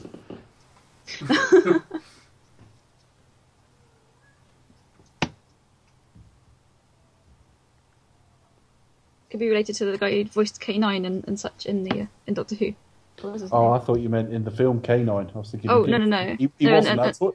the the German Shepherd wasn't that talkative in that film. No, That's quite a late, that's quite a poor effect actually. that was quite. Yeah, that one's a bit. That was actually really yeah. Still, they are under the gun with these things normally. But I think overall, as I, I probably agree with you, do it's a it's a much prettier looking film than um than, than Skyfall, for example. It's a lot more colourful. Um, T- uh, to, to be fair, to them, like Richer, the, warmer. but yeah, like, that's the- it. it. It was a quick shoot. This as well. They always are though. Are they? Well, I mean, they started in about December 14, I think, and they normally start around that Yeah, time. wasn't it? Ja- Yeah, November, January. December time, wasn't it? It's, Yeah. it's quite normal for them to sort of kick off Bond films around January, shoot through till about June or July. They they normally finish a lot closer to their release than a lot of films. I mean, when you think of, I mean, I know there's a lot of effects work in it, but when you think when Justice League's going to come out and it's nearly finished filming now, Guardians of the Galaxy is a year away. It's nearly finished filming. It has finished filming now. Well, sequel, yeah. Um, Bond films finish about three months before they come out. Again, some really well placed shots. Managed to bring them all down. I didn't have a vast problem with this, to be honest with you. I should do, because he's looking up at a black sky at a black helicopter. I mean, that should be just impossibly difficult, but I went, uh, went with it okay. Well, it's, you know what? It's not the fact that he just he's shot a helicopter. It's just it's just the fact that you just want a bit more for the ultimate confrontation with his. I wanted him. I wanted know. him to use a champagne cork, like in the Playboys. Capital idea. See, that would have been something at least. And it's it's very lucky there was like barely any traffic on that uh, bridge. No, they shut it off especially. He knew who was going to be there. I think that's the bridge that on a sunny day, the uh, the pattern on the actual sort of uh, railings to the bridge like looked like cocks. Yeah. Oh. Of course, Blofeld probably pe- uh, planned that. Oh. Oh, there's the concierge. Dead henchman. I just realised. There's the concierge guy. It was. Excuse me. Uh, I'm Whoop. not sure what I mean. Hang on.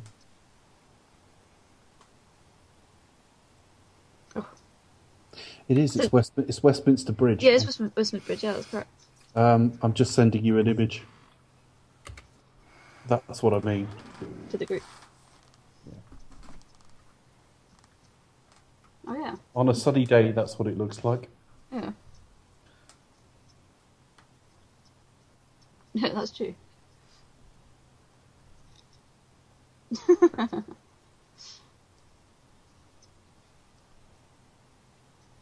so does this mean if he crops up again in the next film, are we going to see him in the wheelchair?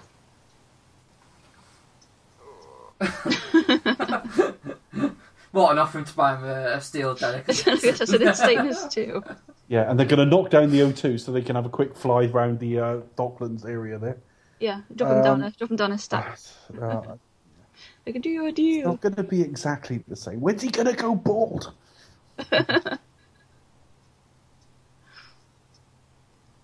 Charles Gray didn't get the memo, did he?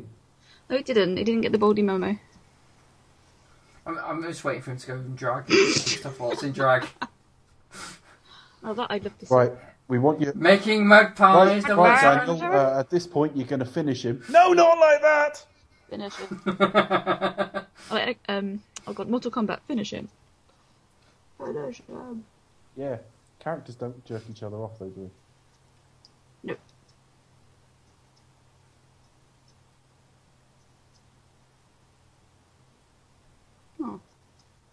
I did comment. I did, I did like the, the piece of music in this.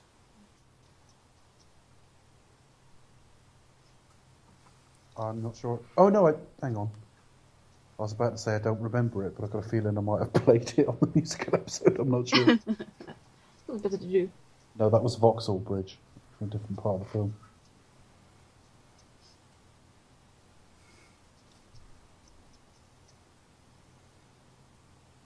The music episode, listeners, isn't going to go on YouTube if you've been looking for it. Um, too too much. I mean, it's a, it's a good sign in one respect, the sheer amount of music we put on it um, caused so many copyright issues. And I excised about four things and still couldn't get it through. And it just got to a point where I'd have butchered the episode down to nothing. So it's not going to go on there. Clearly looking intent of like Blofeld going, right, fine, I'll, I'll, I'll kill you both. Well, I'll kill her. Eventually. Yeah, but this is all part of his plan, right? His, pl- his Yeah. plan is to get detained. To get Uh, he's probably going to meet a florist in, in prison that that he will uh, instruct to uh, work at James Bond's wedding and decorate the car. and then he's going to get some people to drive past and make fun of them, say it Drive by flowers, shooting. and then they'll pull over. He's got it all planned out. It's Tracy Mark too, but no, it's not not Tracy. And here's the gratuitous. Oh, they drive off into the into the morning. Like, oh, just in case, Just in case you case know, the story. Just in case you, The story- just in case you've forgotten I'm an artist as well. Yes. Yeah, just yeah, yeah. The, the actual narrative's finished, but you know, if we, ju- let's just give you like a moment so you can wank off to uh, the Aston Martin. Yeah. There are civil service guidelines on uh, the amount of space each employee should get around their desk. I think I think I think Really? Q is at the upper end of that guidance. That's quite interesting. Okay. Yeah, he's got that whole room to himself, really, hasn't he? Still, it's all full of stuff he's working on. Look, uh, by himself. The scaling back Q branch, you know, government cuts and all. This is government cuts, isn't it? There's the epic, epic cut. Oh dear.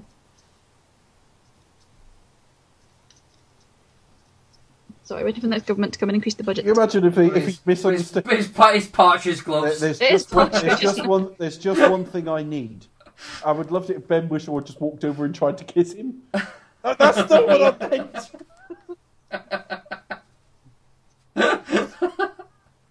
That, that, that could be another kind of different, you know, character aspect. Q could have like a male assistant and go that way. So you could have Tanner, who's a turncoat. Mike's called Q. He writes it on his greeting cards. It could be oh, not R, but something else. Love and blowjobs. else. Major Badumch. Well, there we have it. That was Le Spectre. Yeah. The last film that we reviewed slash commentary on. So, uh, Well, in, in the Bond series, anyway. Which I think is quite representative of the series as a whole. what? Really lazy, ill falls out. And... Uh, just lazy blowjob jokes, I think, is very Oh, okay. representative of our work to date. Uh, as, as well as fun facts, Becky, Don't worry. Yes, fun facts don't import. You know, most important thing. we did finish an episode on an anal sex joke, but I can't remember which one. All of them. Sorry, I can't remember which one we didn't. So there you are. So uh, closing thoughts. Are we all same as, as we started this episode? Are we still very like yeah okay on it? Yeah, pretty middling. It, it's pretty. It's a pretty film. Um, I still think he's one of the very, very best Bonds. That elevates it. Um, for all the problems with the romance, I think they've cast her well. I like Hinx. I, I like all the set design. I think I do think it's a better looking film than Skyfall, but I think I'm in a minority on that. But yeah, it's got problems. It's got problems that I overlooked first time. I knew they were there and I spotted them, but I was so ready for them, I overcame them. And now I look at it and just go, why did you do that? But I still like it. I you know what? I'd feel better about the the the shit that's in it if I know there was another one like on the way. But because it's still uncertain, it just feels very much like. Is that all you're gonna do? Like you know, it's clear you must have like a contingency plan. You must like deliver on this because you what you've given us now is not really satisfying No. to what you've sold us. So, um, I mean, I can see where they're going. I think they kind of left it open ended. So, like, if it is the last of the Craig one, they'll just like start with someone else, and it'll be almost like a reboot again. Um, but you know, if they do uh, continue with Craig, then they got somewhere so- somewhere to go with it. You know, with like the uh, uh, revenge, well, revenge of Blofeld kind of angle. So you know, and obviously the death of Madeleine, presumably. Uh, but we will see. Know, I think ho- hopefully I'd like to see at least one more of Daniel Craig before he does, if if he bows out eventually. But we'll see, we'll see. Which book is it where I can't remember? It might be Moonraker, where he does end up with a woman. Is it Gala Brand? And by the time the next book comes round, it just didn't work out. And I do wonder if you just do it that way. And that's it, pretty much. Well, yeah. It, it, I mean, the Oh. problem is that there's no way they can resolve it that's going to feel fresh if it isn't that. Because we've seen killings at the start of films in Bourne. We've seen Bond's love killed off in this very series. we're all waiting for that bullet through her head, and I just think, can't they think of something else, even if it is resolved off screen? But we'll see. But even that just feels a little bit of a cop out as well. Well, yeah, it's a cop out because they've left it in an uncomfortable place, really. Yeah. anyway, so so that's Spectre, folks. So we're, we're on the uh, the last episode of our Run of the Bond series. It's sad times. Now we've, we've got our um, but yeah, as a, as a last hurrah for the Bond series, we've got our um, rankings episode coming up next, where we shall all it a rank the good Bond movies. rank. Amazingly enough, Good hard ranking. You should see me ranking when I get started. When I get started, oh my god, it Ranks like there's no for tomorrow. It, it, it goes on for hours and finishes gloriously. It'll be really interesting because we've got some. Well, you know, I struggled to get my come. You know, this will be the definitive list because, as you know, you know, my list changes on a day to day basis, but this will be my definitive list of you know all the bonds. Stop So. saying it changes from day to day. Then this will No, it- it- definitive. It, it changes won't. day to day, but It this will won't. be definitive. It won't. Eventually, it will be definitive. It'll be laminated and it everything. will. When we come down to doing the actual episode, it'll be right. This is a, I've got a laminated special. How close are you to a final list? Oh, I've done it already, I think. Good, right? Because Yeah, we So it is definitely Record for a definitive. Yeah. So yeah. it's not like I just so it's not like likely to it. change. It's not like to change now. No, no. I- I've Okay. got to laminate it now, and then we'll be all done. So Chris, is yours finished? Uh, I'm gonna watch a few more Bond films just to cement, just to refresh my feelings about certain ones, and so I'm. I'm, I'm so You I'll have a list, don't them. you? I have a a list, an outline, yeah, and then I'll uh, I'll just like reshuffle if I feel differently. And unlike Becca's, it hasn't changed seven times since last week. No, No. and I'm not what's called it definitive. So Um, I, well, I mean, I've, I've ranked the Bond films once before, and there are quite a few differences this time, actually, which surprised me. But that was the whole point of this series. We were supposed to like, ref, you know, visit them anew, and it's actually a fairly good sign that you can actually come in and see different things. We didn't. I mean, if I would try to watch Star Wars now, which we'll do eventually, I find it it's one of the few series I find very difficult to watch fresh now. I barely concentrate on it because I've seen it so many times.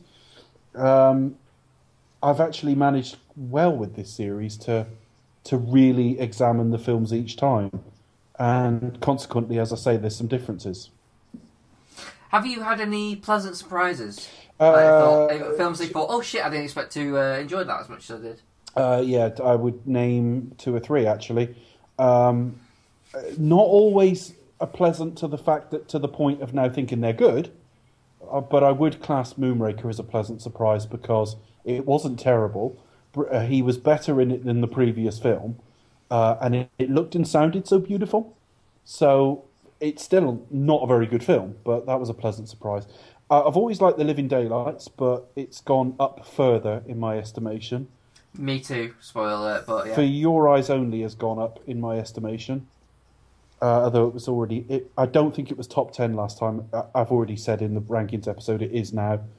Um, it wasn't far outside, but yeah, Yeah. I, it, it was. Uh, it, it is in there now. Um, we'll talk about it more when we get to it. But yeah, there's been a couple. There's been a couple of pleasant surprises. There's been one or two things that have dropped away. Um, the broad strokes are kind of similar, but yeah. What about you? For me, Yeah. Um, I'd, I, I- I'd say probably there's probably a few surprising, like, uh, not pleasant surprises, but kind of certain Bond films that have dropped in my estimation. Uh, but Living Daylights has been a little bit of a. I've always liked Living Daylights, but it has gone up a lot more. Um, Uh, it's closer to License to Kill than it's ever been. Put it that way. Yeah, yeah, definitely.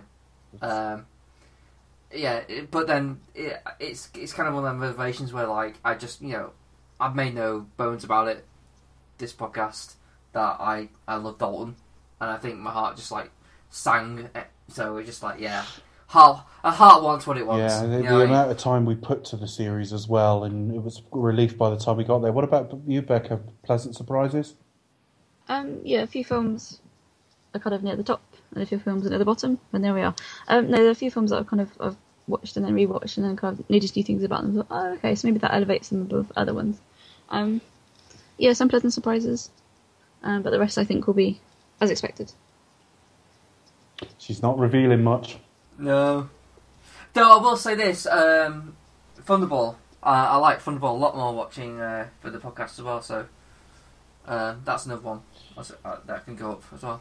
Uh, yeah, Thunderball's going to be an odd one when I get when I get there. Um, put it. But I, I, I always considered Thunderball to be one of the lower ones, but it's it's grow yeah. Uh, well, no. The the funny thing is, I I think I'm right in saying I'm ranking it lower this time, but I like it more. Which is a really Okay. which is a really strange one. It's it's actually testament to some of the films around it. I think. It just remains for us to uh, to say where you can find us on social media. In my case, you can find me at the Pasty Kid 1976 on Twitter. Uh, you can find me at Cinematronics on Twitter, and you can uh, find this podcast as well as the other podcasts I do on uh, cinematronics.co.uk. You can follow me on Twitter at r underscore view movies, or you can follow us on Twitter at expect us to talk, facebook.com slash expect us to talk, or email expect us to talk at gmail.com. Do you expect us to talk or return with the rankings episode?